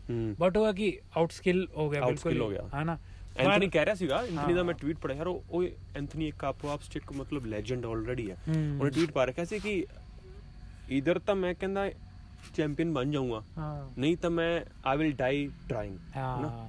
ਕਿ ਮੈਂ ਟਰਾਈ ਕਰਦਾ ਮਰ ਜਾਊਂਗਾ ਪਰ ਮੈਂ ਆਏ ਨਹੀਂ ਹੈ ਕਿ ਥੋੜਾ ਜਿਹਾ ਮਤਲਬ ਲੂਜ਼ ਸ਼ਿਟ ਨਹੀਂ ਕਰੂੰਗਾ ਕਦੇ ਵੀ ਕਿ ਇਹ ਇਹ ਹੁਣ ਦੋ ਕੁ ਸਾਲਾਂ ਬਾਅਦ ਇਹਨਾਂ ਦਾ ਇੱਕ ਹੋਰ ਫਾਈਟ ਹੋਵੇ ਤਾਂ ਇੱਕ ਮਜ਼ਾ ਹੋਰ ਆਊਗਾ। ਫਾਈਟ ਹੋਊਗੀ ਹੋਊਗੀ ਮੈਨੂੰ ਪਤਾ ਹੈ। ਕਿਉਂਕਿ ਲਾਈਟ ਹੈਵੀਵੇਟ ਚ ਇੰਨਾ ਜੇ ਜੌਨਸ ਉੱਤੇ ਸਟੇ ਕਰਦਾ ਕਰੂਗਾ ਹੀ। ਹੈਵੀਵੇਟ ਚਲਾ ਵੀ ਗਿਆ ਤਾਂ ਵਾਪਸ ਇੱਥੇ ਆਊਗਾ ਕਿਉਂਕਿ ਹਾਂ। ਆ ਉਹਦਾ ਕਿੰਗਡਮ ਹੈ ਹਾਂ ਤਾਂ ਮੈਨੂੰ ਨਹੀਂ ਲੱਗਦਾ ਕਿ ਲਾਈਟ ਹੈਵੀਵੇਟਸ ਚ ਐਂਥਨੀ ਸਮਿਥ ਨੂੰ ਸੰਭਾਲਣ ਵਾਲਾ ਜੂਸ ਹੈਗਾ ਹਾਂ ਗਸਟਫਸਨ ਵਰਸਸ ਜੌਨ ਜੌਨ ਦੀ ਬਾਡੀ ਲੈਂਗੁਏਜ ਵੀ ਕਿਹਾ ਨਾ ਇਹ ਢਿੱਲਾ ਜਾ ਹੋ ਕੇ ਬਹਿ ਕੇ ਜੌਨਸ ਦੀਆਂ ਲੱਤਾਂ ਇੰਨੀਆਂ ਵੀਕ ਲੱਗਦੀਆਂ ਮੈਨੂੰ ਲੱਗਦਾ ਚਿਕਨ ਲੈਗਸ ਆਓ ਕੋਈ ਉਹਦੇ ਮਤਲਬ। ਬਿਲਟੀ ਹਣੀ ਲੈਗਸ ਤੇ ਯਾਰ ਉਹਦੀ ਲੈਫਟ ਕਿਕ ਕਿੰਨੀ ਕਿੰਨੀ ਕਿਵੇਂ ਸਪਿਨਿੰਗ ਉਹ ਜਿਹੜੀ ਮਾਰੀ ਸੀ ਉਹਨੇ ਸਪਿਨਿੰਗ ਦੋ ਤਿੰਨ ਜਿਹੜੇ ਮਾਰੀਆਂ ਸੀ। ਵਰਲਡ ਲੈਵਲ ਦੇ ਜੂਡੋ ਪਲੇਅਰਸ ਹਨ ਉਹਨਾਂ ਦੀਆਂ। ਕਿਕਾਂ ਨਹੀਂ ਨਹੀਂ ਦਵਾਈ ਦੀਆਂ। ਉਹ ਐਕਚੁਅਲੀ ਜਿਵੇਂ ਕਹਿੰਦੇ. ਨਾ am imp- very impressed with John's skills. ਉਹ ਜਿਵੇਂ ਕਹਿੰਦੇ ਹੁੰਦੇ ਨਾ ਕਿ ਜੂਡੋ ਵਗੈਰਾ ਤਾਈਕਵਾਂਡੋ ਉਹ ਥੋੜਾ ਟੱਚ ਵਾਲੀ ਗੇਮ ਹੁੰਦੀ ਉਹ ਥੋੜਾ ਜਿਹਾ ਇਹਦਾ ਬਸ। ਟੱਚ ਜਿਹਾ ਕਰਦੇ ਆ। ਪਾਵਰ ਨਹੀਂ ਯੂਜ਼ ਕਰਦੇ ਇੰਨੀ Power news ਕਰ ਐਮਐਮਏ ਚ ਅਸਲੀ ਹੁੰਦਾ ਬਈ ਅਸਲੀ ਗੇਮ ਇਹੀ ਹੈ ਹਾਂ ਉਹ ਰੈਫਰੀ ਦੀ ਗੱਲ ਕਰਦਾ ਮਾਰਕ ਗੋਡਾਰਡ ਪਤਾ ਨਹੀਂ ਉਹਨੇ ਕਿਉਂ ਉਹਨੂੰ ਮਾਰਕ ਗੋਡਾਰਡ ਦੇ ਵੈਸੇ ਉਹਦੀ ਹਿਸਟਰੀ ਥੋੜੀ ਜਿਹੀ ਘੈਂਟ ਹੀ ਰਹੀ ਹੈ ਬੈਲਾਟੋਰ ਦੇ ਇੱਕ ਇਵੈਂਟ ਚੋਂ ਕਾਰਨਰ ਨਾਲ ਵੀ ਉਹਦੀ ਲੜਾਈ ਹੋਈ ਸੀ ਸ਼ਾਇਦ ਯਾਦ ਹੈ ਤੈਨੂੰ ਅੱਛਾ ਨਹੀਂ ਉਸ ਕਿਸੇ ਕਾਰਨਰ ਬੈਲਾਟੋਰ ਦੇ ਇਵੈਂਟ 'ਚ ਗਿਆ ਸੀ ਸਾਲ ਡੇਢ ਦੋ ਸਾਲ ਪਹਿਲਾਂ ਦੀ ਗੱਲ ਹੈ। ਅੱਛਾ। ਕਾਰਨਰ ਦਾ ਮਤਲਬ ਕਾਰਨਰ ਐਜ਼। ਐਜ਼ ਰਿੰਗਮੈਨ ਗਿਆ ਸੀਗਾ। ਅੱਛਾ। ਮਤਲਬ ਉਹਦਾ ਕਾਰਨਰਮੈਨ ਬਣ ਕੇ ਗਿਆ ਸੀ ਕਿਸੇ ਦਾ ਹਾਂ। ਆਪਦੇ ਬੇਲੀ ਦਾ। ਹਾਂ ਹਾਂ। ਫਾਈਟ 'ਚ ਉਹਦੇ ਬੇਲੀ ਨੇ ਨਾ ਨੌਕਆਊਟ ਕਰਤਾ ਆਪਦੇ ਓਪੋਨੈਂਟ ਨੂੰ। ਹਾਂ। ਤੇ ਫਾਈਟ ਓਵਰ ਹੋ ਗਈ। ਹੂੰ। ਕਾਰਨਰ ਤੇ ਕਾਰਨਰ ਤਾਂ ਨੂੰ ਪਤਾ ਹੀ ਹੈ ਉਹ ਥੋੜਾ ਜਿਹਾ ਮਤਲਬ ਐਕਸਟਰੋਵਰਟ ਹੈਗਾ ਹੀ ਹੈ। ਹਾਂ ਹਾਂ। ਉਹ ਸੈਲੀਬ੍ਰੇਟ ਕਰਨ ਆ ਗਿਆ। ਰਿੰਗ 'ਚ ਨਾ ਅੱਛਾ। ਫਾਈਟ ਰੁਕੀ ਹੈ ਦੂਜੇ ਓਪੋਨੈਂਟਸ ਦੇ ਜਿਹੜੇ ਜਿਹੜਾ ਹਾਰ ਗਿਆ। ਉਹਦੇ ਵੀ ਡਾਕਟਰਸ ਚੈੱਕਅਪ ਕਰਨ ਆ ਗਏ ਹਾਂ ਕਾਰਨਰ ਜੋ ਸੈਲੀਬ੍ਰੇਟ ਕਰਨ ਲੱਗਿਆ ਨਾ ਆਪਦੇ ਓਪੋਨੈਂਟ ਨੂੰ ਆ ਕੇ ਜੱਫੀ ਜੁਫੀ ਪਾਉਣ ਲੱਗਾ ਮੈਂ ਵੀਡੀਓਜ਼ ਨਹੀਂ ਦੇਖੀ ਮੈਂ ਉਹਦੇ ਬਾਰੇ ਪੜਿਆ ਇਵੈਂਟ ਅੱਛਾ, ਕੀ ਅੱਛਾ। ਕੀ ਕੀ- ਕੀ ਹੈਪਨ ਹੋਇਆ ਅੱਛਾ ਸੀ ਦੇਖਣੀ ਪਊਗੀ ਵੀਡੀਓ ਜਾ ਕੇ ਹਾਂ। ਅੱਜ ਤਾਂ ਉਸ ਚ ਕਾਰਨਰ ਨੇ ਬਾਅਦ ਚ ਬੋਲਿਆ ਵੀ ਹੈ ਕਾਰਨਰ ਨੇ ਬਾਅਦ ਚ ਸੌਰੀ ਵੀ ਮਤਲਬ ਮੰਗੀ ਸੀਗੀ। ਪਬਲਿਕਲੀ ਪੋਸਟ ਪਾ ਕੇ ਪਰ ਕਾਰਨਰ ਕਹਿੰਦਾ ਨਾ ਕਹਿੰਦਾ ਕਿ ਜਦੋਂ ਮੈਂ ਸੈਲੀਬ੍ਰੇਟ ਕਰਨ ਜਾ ਰਿਹਾ ਸੀਗਾ ਨਾ ਤਾਂ ਮਾਰਕ ਗੋਡਰਡ ਨੇ ਉਹ ਮੈਚ ਫਿਨਿਸ਼ ਹੀ ਨਹੀਂ ਕੀਤਾ ਸਾਹਮਣੇ ਨਾਲ ਨੌਕਆਊਟ ਹੋ ਗਿਆ। ਅੱਛਾ। ਮਾਰਕ ਗੋਡਰਡ ਨੇ ਉਹ ਮੈਚ ਫਿਨਿਸ਼ ਨਹੀਂ ਕੀਤਾ ਉਹ ਉਹਨਾਂ ਨੂੰ ਦੂਜੇ ਰਿੰਗਰ ਨੂੰ ਕਹਿ ਰਿਹਾ ਸੀ ਕਿ ਫਾਈਟ ਮੈਂ ਕਰਵਾਉਣ ਉਹ ਹੋਰ ਫਾਈਟ ਕਰਵਾਉਣੀ ਚਾਹੁੰਦਾ ਸੀ? ਉਦੋਂ ਜਦੋਂ ਸਾਹਮਣੇ ਨਾਲ ਓਪੋਨੈਂਟ ਨੌਕਡ ਆਊਟ ਸੀਗਾ। ਨੌਕਆਊਟ ਹੋ ਗਿਆ ਡਾਕਟਰ ਆ ਗਏ। ਡਾਕਟਰ ਆ ਗਏ। ਆ ਕੀ ਹਿਸਾਬ? ਫਿਰ ਗੋਡਰਡ ਕੀ ਗੋਡਰਡ ਦੀ ਐਕਸਪਲੇਨੇਸ਼ਨ ਵੀ ਮੈਨੂੰ ਥੋੜੀ ਜਿਹੀ ਸਮਝ ਆਉਂਦੀ ਹੈ। ਹਾਂ। ਗੋਡਰਡ ਕਹਿੰਦਾ ਕਿ ਉਹ ਨੌਕਆਊਟ ਹੋ ਗਿਆ ਸੀਗਾ। ਹਾਂ। ਕਹਿੰਦਾ ਕਿ ਜਿੰਨੀ ਕਿ ਮੇਰੀ ਹੈਸੀਅਤ ਹੈ ਮੈਂ ਥੋੜਾ ਟਾਈਮ ਤਾਂ ਡਿਜ਼ਰਵ ਕਰਦਾ ਨਾ ਕਿ ਮੈਂ 2-5 ਸੈਕਿੰਡ ਬਾਅਦ ਡਿਸੀਜਨ ਦਵਾਂ। ਓਹੋ। ਮੈਂ ਥੋੜਾ ਕੁਛ ਡਿਜ਼ਰਵ ਕਰਦਾ। ਕਹਿੰਦਾ ਕਿ ਮੈਨੂੰ ਅਗਲ ਉਹਦੀ ਥੋੜੀ ਸਹੀ ਵੀ ਲੱਗੀ। ਗੋਡਰਡ ਕਹਿੰਦਾ ਕਿ ਜਦੋਂ ਉਹ ਬੰਦਾ ਨੌਕਡ ਆਊਟ ਨੌਕਆਊਟ ਹੋ ਗਿਆ ਨਾ ਹਾਂ। ਮੈਂ ਇੱਕ ਵਾਰੀ ਦੋਨੋਂ ਸੈਪਰੇਟ ਕਰਤਾ। ਪਰ ਮੈਂ। ਹਜੇ ਕਹਿੰਦਾ ਹਜੇ ਹਜੇ ਕੁਝ ਵੀ ਨਹੀਂ ਕੀਤਾ ਸੀਗਾ। ਉਹਨੇ ਉਹਨੇ ਸਪਲਿਟ ਸੈਕਿੰਡ ਵਿੱਚ ਕਹਿੰਦਾ ਕਾਰਨਰ ਛਾਲ ਛਾਲ ਮਾਰ ਕੇ ਅੰਦਰ ਆ ਗਿਆ। ਹਾਂ। ਤਾਂ ਕਹਿੰਦਾ ਮੈਂ ਕਿਵੇਂ ਇੱਕ ਦੂਜੇ ਸਾਹਮਣੇ ਬੰਦੇ ਨੂੰ ਕਹਿ ਦਿਆਂ ਇੱਕ ਥਰਡ ਪਰਸਨ ਦੇ ਪ੍ਰੈਜ਼ੈਂਟ ਹੁੰਦੇ ਹੋਏ ਮੈਂ। ਫਾਈਟਰ ਨੂੰ ਕਹਿੰਦਾ ਕਿ ਤੂੰ ਜਿੱਤ ਗਿਆ। ਕਿਉਂਕਿ ਥਰਡ ਪਰਸਨ ਸੀਗਾ ਵਿੱਚ। ਕਹਿੰਦਾ ਮੈਂ ਉਹਨੂੰ ਥਰਡ ਪਰਸਨ ਦੇ ਹੁੰਦੇ ਹੋਏ ਵੀ ਕਹਿ ਸਕਦਾ ਸੀਗਾ। ਪਰ ਕਹਿੰਦਾ ਮੈਂ ਫਾਰਮੈਲਿਟੀਜ਼ ਹੀ ਨਹੀਂ ਬ੍ਰੇਕ ਕਰਨਾ ਚਾਹੁੰਦਾ ਸੀ। ਬਟ ਯਾਰ ਜੇ ਦੇਖ ਟੀਕੀਓ ਹੈ ਤੇ ਕਿਓ ਹੈ ਉਹਦੇ ਚ ਫ਼ਰਕ ਹੈ। ਜੇ ਉਹ। ਕਿਓ ਹੀ। ਹੋਗਾ ਬਿਲਕੁਲ। ਫਿਰ ਤਾਂ ਇਹ ਰੈਫਰੀ ਦਾ ਕੋਈ ਮਤਲਬ ਬਿਜ਼ਨਸ ਹੈ ਯਾਰ ਹੋ ਸਕਦਾ ਕਿ ਟੀਕੇ ਵੀ ਹੋਵੇ ਮੈਨੂੰ। ਮਤਲਬ ਕਲੀਅਰ ਆਪਾਂ ਨਹੀਂ ਉਹ ਵੀਡੀਓ ਦੇਖਣੀ ਪਊਗੀ। ਵੀਡੀਓ ਦੇਖਣੀ ਪਊਗੀ। ਮੈਨੂੰ ਮਤਲਬ ਗੱਲ ਇੰਨੀ ਕੀ ਯਾਦ ਆਈ ਹੈ। ਤਾਂ ਗੋਡਰਡ ਦਾ ਮਤਲਬ ਥੋੜਾ ਜਿਹਾ ਹੈਗਾ ਕਿ ਥੋੜਾ ਜਿਹਾ ਈਗੋ ਵਾਲਾ ਹੈਗਾ। ਹੈਗਾ। ਉਹਨੇ ਗੋਡਰਡ ਦਾ ਕੋਈ ਬੈਕਗ੍ਰਾਉਂਡ ਨਹੀਂ ਆ ਕਿ ਉਹਨੂੰ ਹੁਣ ਉਹਨੇ ਜਿਵੇਂ ਹੁਣ ਰੈਸਲ ਕਰ ਰਿਹਾ ਸੀਗਾ। ਹਾਂ ਉਹਨੂੰ ਕਹਿੰਦਾ ਉਹਨੂੰ ਸੈਪਰੇਟ ਕਰਕੇ ਕਹਿੰਦਾ ਕਿ this is this is a ਹਾਂ ਹਾਂ fight this is a fight ਇਹਦਾ ਮਤਲਬ ਕੀ ਹੈ? ਮਤਲਬ ਮੈਨੂੰ ਇੰਨਾ ਗੁੱਸਾ ਆਇਆ ਮੈਨੂੰ ਗੁੱਸਾ ਆਹ ਕੀ ਹੋਇਆ ਯਾਰ ਆ ਕੀ ਹੋਇਆ? ਉਹ ਫਾਈਟ ਤਾਂ ਕਰ ਰਿਹਾ ਉਹ ਡੋਮੀਨੇਟ ਕਰ ਰਿਹਾ ਉਲਟਾ। ਮਤਲਬ ਉਸ ਉਸ ਚੀਜ਼ ਦਾ ਫਾਈਟ ਜੋ ਕਹਿੰਦਾ ਦੇਖੋ ਸੀਗਾ ਨੈਕਸਟ ਫਾਈਟ ਦੇਖੋ ਹਰਬ ਡੀਨ ਕਿੰਨਾ ਮੌਕਾ ਹਾਂ, ਦੇ ਰਿਹਾ ਸੀਗਾ ਹਾਂ। ਜੌਨਸ ਨੂੰ ਕਿ ਉਹ ਜੋ ਰਿੰਗ ਚਲਾ ਕੇ ਉਹਨੂੰ ਸੌਫਟ ਸੌਫਟਨ ਅਪ ਕਰ ਰਿਹਾ ਸੀਗਾ ਐਂਥਨੀ ਨੂੰ ਹਾਂ। ਤਾਂ ਉਹਨੂੰ ਹਰਬ ਮੌਕਾ ਦੇ ਰਿਹਾ ਸੀਗਾ ਕਿ ਤੂੰ ਇਹਨੂੰ ਸੌਫਟਨ ਅਪ ਕਰ ਬਾਅਦ ਚ ਤਾਂ ਰੈਸਲ ਕਰੇਗਾ ਇਹਦੇ ਕਿੰਨੀ ਨਾਲ। ਵਾਰ ਨਾਲੇ ਹਟਾਇਆ ਉਹਨੂੰ। ਜਿਵੇਂ ਉਹ। ਜੋ ਕਹਿੰਦਾ ਸੀ ਨਾ ਕਿ ਆਹ ਸਟੈਂਡਿੰਗ ਅਪ ਵਾਲਾ ਚੀਜ਼ ਖਤਮ ਹੀ ਕਰ ਦੇਣੀ ਚਾਹੀਦੀ। ਮਤਲਬ ਇਹ ਬਿਲਕੁਲ ਹਲਕੀ ਜਿਹੀ ਰੱਖਣੀ ਚਾਹੀਦੀ ਹੈ ਕਿ ਬੰਦਾ ਕੋਈ ਕੁਝ ਕਰ ਹੀ ਨਹੀਂ ਰਿਹਾ ਯਾਰ। ਦੋਵੇਂ ਫਾਈਟਰ ਹੀ ਕੁਝ ਨਹੀਂ ਕਰ ਰਹੇ ਨਾ ਉਹ ਚੀਜ਼ ਕਮਾਰੂ ਦੇ ਬਾਰੇ ਸਾਰਾ ਹੀ likable ਹੈ ਨਾ। ਬਿਜ਼ੀ ਕਰ ਰਿਹਾ ਕਿੰਨਾ ਕਮਾਰੂ ਨੇ। ਇਸ ਗੱਲ ਤੇ ਵੀ ਕੋਈ ਕਮੈਂਟ ਨਹੀਂ ਕੀਤਾ। ਉਸ ਟਾਈਮ ਤੇ ਵੀ ਉਹਨੇ ਕੋਈ ਰੈਜ਼ਿਸਟ ਨਹੀਂ ਕੀਤਾ ਕਿਉਂ ਕਿਉਂ। ਕੀਤਾ। ਚਾਹੁੰਦਾ ਤਾਂ ਰੈਜ਼ਿਸਟ ਕਰ ਸਕਦਾ ਕਿਉਂਕਿ ਉਹ ਉਹ ਉਹਨੇ ਝੁੰਡ 'ਚ ਤਾਂ ਲਾ ਰੱਖਿਆ ਕਾਰਨਰ 'ਚ ਤਾਂ ਵੁਡਲੀ ਨੂੰ ਲਾ ਰੱਖਿਆ। ਵੁਡਲੀ ਵਰਗੇ ਬੰਦੇ ਨੂੰ ਤੁਸੀਂ ਕਾਰਨਰ 'ਚ ਲਾ ਰੱਖਿਆ ਇਮੇਜਿਨ ਕਰੋ ਉਹਨੇ ਹਟਾਇਆ ਉਹਨੂੰ ਤੇ। ਉਹਨੇ ਟਾਇਰਨ ਨੂੰ ਕਾਰਨਰ ਨੌਕਆਊਟ ਕਾਰਨਰ ਕਰਨਾ। ਹੁੰਦਾ ਕਾਰਨਰ ਹੁੰਦਾ ਤਾਂ ਉਹਨੇ ਉੱਥੇ ਮੈਚ 'ਚ ਬਹੁਤ ਕੁਝ ਕਰ ਦੇਣਾ ਸਹੀ ਸੀਗਾ। ਤੇ ਮੈਂ ਚਾਹੁੰਦਾ ਸੀਗਾ ਮੈਂ ਚਾਹੁੰਦਾ ਕਿ ਅਗਲੀ ਵਾਰ ਇਹ ਜਾ ਹੋਵੇ ਤਾਂ ਕਮਾਰੂ ਨੂੰ ਉਹਦੇ ਅਗੇਂਸਟ ਬੋਲਣਾ ਚਾਹੀਦਾ। ਹਾਂ ਕਮਾਰੂ ਦੀ ਥੋੜੀ ਰਿਸਪੈਕਟ ਵੱਧ ਗਈ ਕਿ ਉਹਨੇ ਇਸ ਮੈਚ ਦੇ ਵਿਚਾਲੇ ਕੁਝ ਖੜਾ ਨਹੀਂ ਕੀਤਾ। ਪਰ ਯਾਰ ਇਹ ਜੀ ਚੀਜ਼ ਦੇ ਅਗੇਂਸਟ ਬੋਲਣਾ ਵੀ ਜ਼ਰੂਰੀ ਹੈ। ਬੋਲਣਾ ਵੀ ਜ਼ਰੂਰੀ ਹੈ ਇਸ ਚੀਜ਼ ਦੇ ਅਗੇਂਸਟ ਬੋਲੋਗੇ ਤਾਂ ਨੈਕਸਟ ਟਾਈਮ ਗੋਡਰ ਮਤਲਬ ਯਾਰ ਇੰਨੇ ਇੰਟਰਨੈਸ਼ਨਲ ਲੈਵਲ ਤੇ ਇਹ ਜੀ ਚੀਜ਼ ਹੋ ਰਹੀ ਹੈ। ਚਾਰ ਪੰਜ ਤਾਂ ਜਿਹੜੇ ਮਤਲਬ ਇੱਕ ਅੱਧੀ ਵਾਰ ਤਾਂ ਠੀਕ ਹੈ ਕਿਸੇ ਨੂੰ ਰੋਕਿਆ। ਚਲ ਰੋਕਿਆ ਹਟਾਇਆ ਅੱਡ ਚੀਜ਼ ਚਲ ਠੀਕ ਹੈ ਹੋ ਥੋੜਾ ਬੈਡ। ਜਜਮੈਂਟ ਹੋ ਜਾਂਦੀ ਹਾਂ, ਪਰ ਜਿਹੜਾ ਉਹਨੇ ਚੀਜ਼ ਕਹੀ ਜਿਹੜੀ a ਉਹਨੇ fight. This is a fight ਹਾਂ। ਕਿਉਂਕਿ ਨਾ you, ਸਿਰਫ ਉਹ ਸ਼ਾਇਦ ਕੁਛ ਪੰਜ ਐਂ ਵੀ ਕਿਹਾ। ਚਾਰ ਪੰਜ ਤਾਂ ਵਰਲਡ ਕਲਾਸ ਅੰਪਾਇਰ ਹੈ ਜਿਨ੍ਹਾਂ ਨੂੰ ਮੈਂ ਦੇਖਦਾ। ਹਾਂ। ਇੱਕ ਤਾਂ ਲੰਬੀਆਂ ਮੁੱਛਾਂ ਵਾਲਾ ਇੱਕ। ਹਰਬਡਿਨ ਹੋ ਗਿਆ ਬਿਗ ਜੌਨ ਤਾਂ ਛੱਡ ਹੀ ਗਿਆ। ਹਾਂ। ਇੱਕ ਮਾਰਕ ਗੋਡਟ ਤੇ ਇੱਕ ਸ਼ਾਇਦ ਇੱਕ ਹੋਰ ਹੈਗਾ ਜਿਹਨੇ ਉਹ ਕਾਰਨਰ ਵਾਲਾ ਮੈਚ ਕੀਤਾ ਸੀਗਾ। ਹਾਂ। ਤਾਂ ਮਾਰਕ ਗੋਡਟ ਯਾਰ ਇੰਨੀ ਜਗ੍ਹਾ ਤੇ ਦੇਖਦਾ ਮੈਂ ਨਵੇਂ ਅੰਪਾਇਰਸ ਵੀ ਆ ਰਹੇ ਆ। ਹੂੰ। ਉਹ ਤਾਂ ਡਿਸੀਜਨ ਗਲਤ ਹੋ ਗਿਆ। ਹਾਂ। ਜੇ ਜੇ ਹੋ ਗਿਆ ਮਤਲਬ ਵੀ ਉਹ decision- ਉਹਨੇ ਗਲਤ ਡਿਸਾਈਡ ਕਰ ਲਿਆ। ਠੀਕ ਹੈ। ਬੈਡ ਜਜਮੈਂਟ ਗਲਤ ਡਿਸਾਈਡ ਕਰ ਲਿਆ ਪਰ ਉਸ ਤੋਂ ਬਾਅਦ ਉਹਨੂੰ ਰਿਮਾਰਕਸ ਨਹੀਂ ਦੇਣੇ ਚਾਹੀਦੇ। ਰਿਮਾਰਕਸ ਨਹੀਂ ਦੇਣੇ ਚਾਹੀਦੇ ਇਹ ਤਾਂ ਗਲਤ ਹੈ ਮਤਲਬ ਅਗਰ ਕੁਝ ਉਹ ਇਲੀਗਲ ਕਰ ਰਿਹਾ ਤਾਂ ਤੁਸੀਂ ਉਹਨੂੰ ਕਿਹੋ। ਕੋਈ ਉਹਨੇ ਇਲੀਗਲ ਚੀਜ਼ ਕੀਤੀ ਨਹੀਂ ਉਹ ਗ੍ਰੈਪਲ ਕਰ ਰਿਹਾ ਰੈਸਲ ਕਰ ਰਿਹਾ ਉਹ ਤੁਸੀਂ ਕਾਹਦੀ ਵਾਰਨਿੰਗ ਦਿਓਗੇ ਯਾਰ? ਫਿਰ ਮੈਨੂੰ ਇੱਕ ਗੱਲ ਹੋਰ ਲੱਗੀ ਜਿਹੜੇ ਹਰਬਡੀਨ ਨੇ ਉਹਨੂੰ -2 ਪੁਆਇੰਟਸ ਨਹੀਂ +2 ਪੁਆਇੰਟਸ ਐਂਥਨੀ ਨੂੰ ਦਿੱਤੇ। ਜਾਂ ਜੌਨਸ ਦੇ -2 ਮੰਨ ਲਈਏ ਇੱਕੋ ਗੱਲ। ਹੈ। ਹਾਂ ਐਂ- ਉਹਨੂੰ ਪੁਆਇੰਟ ਐਂਥਨੀ ਤੋਂ ਪੁੱਛਣ ਦੀ ਕੀ ਜ਼ਰੂਰਤ ਪੈ ਗਈ ਸੀ ਉਹਨੂੰ। ਇਲੀਗਲ ਜਿਹੜਾ ਨਹੀਂ ਹੈ। ਉਹ ਯਾਰ ਐਕਚੁਅਲੀ ਦੇਖਣ ਤੋਂ ਬਾਅਦ ਉਹਨੂੰ ਬੰਦ ਕਰ ਦੇਣਾ ਚਾਹੀਦਾ ਸੀ। ਸਹੀ ਗੱਲ। ਐਕਚੁਅਲੀ ਨਾ ਉਹ ਉਸ ਚੀਜ਼ ਤੇ ਮੈਨੂੰ ਸਮਝ ਨਹੀਂ ਆਉਂਦਾ ਵੀ ਫਾਈਟਰ ਜਿਹੜਾ ਆਪੋਜ਼ਿਟ ਆਪੋਜੀਸ਼ਨ ਮਤਲਬ ਫਾਈਟਰ ਹੈ ਜਿਹਨੂੰ ਨੀ ਪਿਆ ਹਾਂ ਉਸ ਤੇ ਕਿਉਂ ਰਿਲਾਈ ਕਰਦੇ ਆ? ਰੈਫਰੀ ਨੂੰ ਰਿਲਾਈ ਕਰਦਾ? ਚਾਹੀਦਾ ਇਲੀਗਲ ਨਾ। ਚੀਜ਼ ਤਾਂ ਇਲੀਗਲ ਹੈ ਨਾ। ਕਿਹਦੇ ਨਾਲ ਹੈ। ਰਹੀ ਹੈ? ਉਹ ਥੋੜੀ। ਪੁੱਛੋਗੇ ਤੁਹਾਡੇ ਨਾਲ ਕਿਉਂ ਹੋਈ ਹੈ? ਹਾਂ। ਤੁਸੀਂ- ਉਸ ਤੇ ਕਿਉਂ। ਡਿਸੀਜਨ ਪਾ ਰਹੇ ਹੋ ਯਾਰ? ਹੁਣ ਜੇ ਰੈਫਰੀ ਨੂੰ ਕਈ ਵਾਰ ਦੇਖਿਆ ਸਾਫ਼-ਸਾਫ਼ ਲੱਗ ਰਿਹਾ ਸੀ ਕਿ ਇਲੀਗਲ ਇੱਕ ਤਾਂ ਮੈਨੂੰ ਲੱਗਦਾ ਕਿ ਉਦੋਂ ਸ਼ਾਇਦ ਉਸ ਕਮੈਂਟਰੀ 'ਚ ਜੌਨ ਐਨਿਕ ਨੇ ਉਹਨੂੰ ਦੱਸਤਾ ਸੀਗਾ। ਜੌਨ ਐਨਿਕ ਮੈਨੂੰ ਮੈਸੇਜ ਮੈਂ ਮੇਰੇ ਹਿਸਾਬ ਨਾਲ ਉੱਥੇ ਡੀਕਿਊ ਦੇ ਦੇਣਾ ਚਾਹੀਦਾ ਸੀ ਉਹਨੂੰ। ਦੇ- ਦੇਣਾ ਚਾਹੀਦਾ ਕਿਉਂਕਿ ਆਏ ਯਾਰ ਜੇ ਮੰਨ ਲਓ ਐਂਥਨੀ ਇਹ ਜਿਹਾ ਬੰਦਾ ਜੇ ਉਹਨੂੰ ਬਹੁਤ ਜ਼ਿਆਦਾ ਡੈਮੇਜ ਵੀ ਹੋਇਆ ਹੁੰਦਾ ਨਾ। ਬਹੁਤ ਤਗੜਾ ਵੀ ਨਹੀਂ ਵੱਜਿਆ ਹੁੰਦਾ।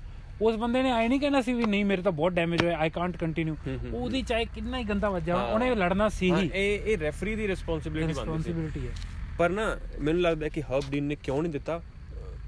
ਉਹ ਇਸ ਵਜ੍ਹਾ ਨਾਲ ਕੁਝ ਤਾਂ ਬੈਨ ਐਸਕਰਨ ਵਾਲੀ ਫਾਈਟ ਦਾ ਥੋੜਾ ਇਫੈਕਟ ਸੀ ਉਸ ਬੰਦੇ ਤੇ। ਹੈਨਾ ਇੱਕ ਡਿਸੀਜਨ ਹੋਰ ਉਹ ਇਹਨਾਂ ਨਹੀਂ ਦੇਣਾ ਚਾਹੁੰਦਾ ਸੀਗਾ। ਦੂਜੀ ਗੱਲ ਨਾ ਜੌਨ ਐਨਿਕ ਨੇ ਉਸੇ ਟਾਈਮ ਕਮੈਂਟਰੀ ਦੱਸਿਆ ਸੀ ਕਿ ਜਿਹੜਾ ਕੈਲੀਫੋਰਨੀਆ ਸਟੇਟ 'ਚ ਤਾਂ ਆਹ ਨਹੀਂ ਇਲੀਗਲ ਨਹੀਂ ਹੈ। ਅੱਛਾ। ਨੇਵਾਡਾ ਸਟੇਟ 'ਚ ਫਾਈਟ ਕਰ ਰਹੇ ਸੀ ਉਹਦੇ। ਹਾਂ। ਨੇਵਾਡਾ ਸਟੇਟ 'ਚ ਕਹਿੰਦਾ ਆਹ ਇਲੀਗਲ ਤਾਂ ਅੰਪਾਇਰ ਜੌਨ ਐਨਿਕ ਬਾਹਰ ਬੈਠਾ ਹਾਂ। ਉਹ ਬੜੇ ਕੂਲ ਬਰੀਜ਼ ਚੱਲੀ ਜਾਂਦੀ ਹੈ। ਸਾਹਮਣੇ ਦੇਖੀ ਕੋਈ pressure ਨਹੀਂ ਉਸ ਕੋਈ ਤੇ। ਪ੍ਰੈਸ਼ਰ ਨਹੀਂ ਉਹਨੂੰ ਪਤਾ ਹੈ ਯਾਦ ਹੈ ਕਿ ਕੈਲੀਫੋਰਨੀਆ ਚ। ਲੀਗਲ ਹੈ। ਹਾਂ। ਇੱਥੇ ਇਲੀਗਲ ਹੈ। ਅੰਪਾਇਰ ਦੀ ਯਾਦ ਰਹਿਣਾ ਚਾਹੀਦਾ ਵੈਸੇ ਤਾਂ।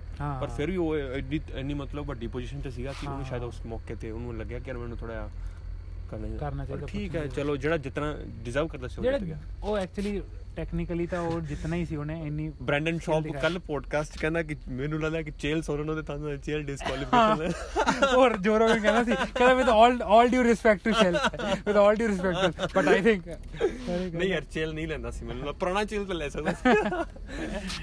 ਬਿਸਪਿੰਗ ਵਰਗਾ ਐਂਡਰਸਨ ਹੁੰਦਾ Silva you just suck Anderson Silva ਨੂੰ 7 ਸਾਲ ਹੋ ਗਏ ਡੋਮੀਨੇਟ ਕਰਦੇ ਹੋਏ ਨੂੰ। ਉਹ ਬੰਦਾ ਜਿਹਨੂੰ ਹੁੰਦਾ 5 ਸੈਕਿੰਡ ਚ ਨੌਕਆਊਟ ਕਰ ਦਿੰਦਾ ਹੈ, ਹਾਂ। ਉਹਨੂੰ ਤੁਸੀਂ ਇਨ ਰਿੰਗ ਬੋਲ ਰਹੇ ਹੋ। ਐਂਡਰਸਨ ਸਿਲਵਾ ਯੂ ਜਸਟ ਸਕ ਇਹ ਜਮਾ he ਗੱਲ lives in uh, ਪਤਾ ਨਹੀਂ ਕਿਹੜਾ he lives in you know US ਹਾਂ। he speaks English ਉਹ ਅਲਟੀਮੇਟ ਸੀ ਨਾ? Ultimate ਸੀ। ਫਿਰ ਉਹ ਫਿਰ ਉਹ ਉਹਨੇ ਫਿਰ ਉਹਨੇ ਦੁਆਰ ਤੋਂ ਸਵਾਲ ਪੁੱਛਿਆ। ਕਹਿੰਦਾ ਟਾਈਮ ਦੋ ਕਹਿੰਦਾ ਇਹਨੂੰ ਇਹਨੂੰ ਇਹਨੂੰ ਟ੍ਰਾਂਸਲੇਟਰ ਨੂੰ ਦੱਸਣ ਦਿਓ। ਫਿਰ ਉਹ ਟ੍ਰਾਂਸਲੇਟਰ ਦਾ ਨਾਮ ਤੈਨੂੰ ਯਾਦ ਹੋਊਗਾ ਆਪਾਂ ਦੇਖੀ ਸੀਗੀ। ਜੌਨ ਜੌਨਸ ਨਾਲ ਫਾਈਟ ਤੋਂ ਪਹਿਲਾਂ ਕਹਿੰਦਾ ਕਿ yo kids kids will kids will remember ਹੈ ਨਾ? ਜਦੋਂ ਕਹਿੰਦਾ ਕਿ ਜਵਾਕ ਦੇ ਜਵਾਕ ਦੇ ਜਵਾਕ ਦੇ ਜਵਾਕ ਯਾਦ ਰੱਖਣਗੇ ਕਿ ਜੌਨਸ ਨੂੰ ਹਰਾਉਣਾ ਵਾਲਾ ਪਹਿਲਾ ਰੈਸਲਰ ਚ ਇਹ ਗੱਲ ਉਹ ਵੇਨਸ ਤੇ ਬੋਲ ਰਿਹਾ ਉਹ।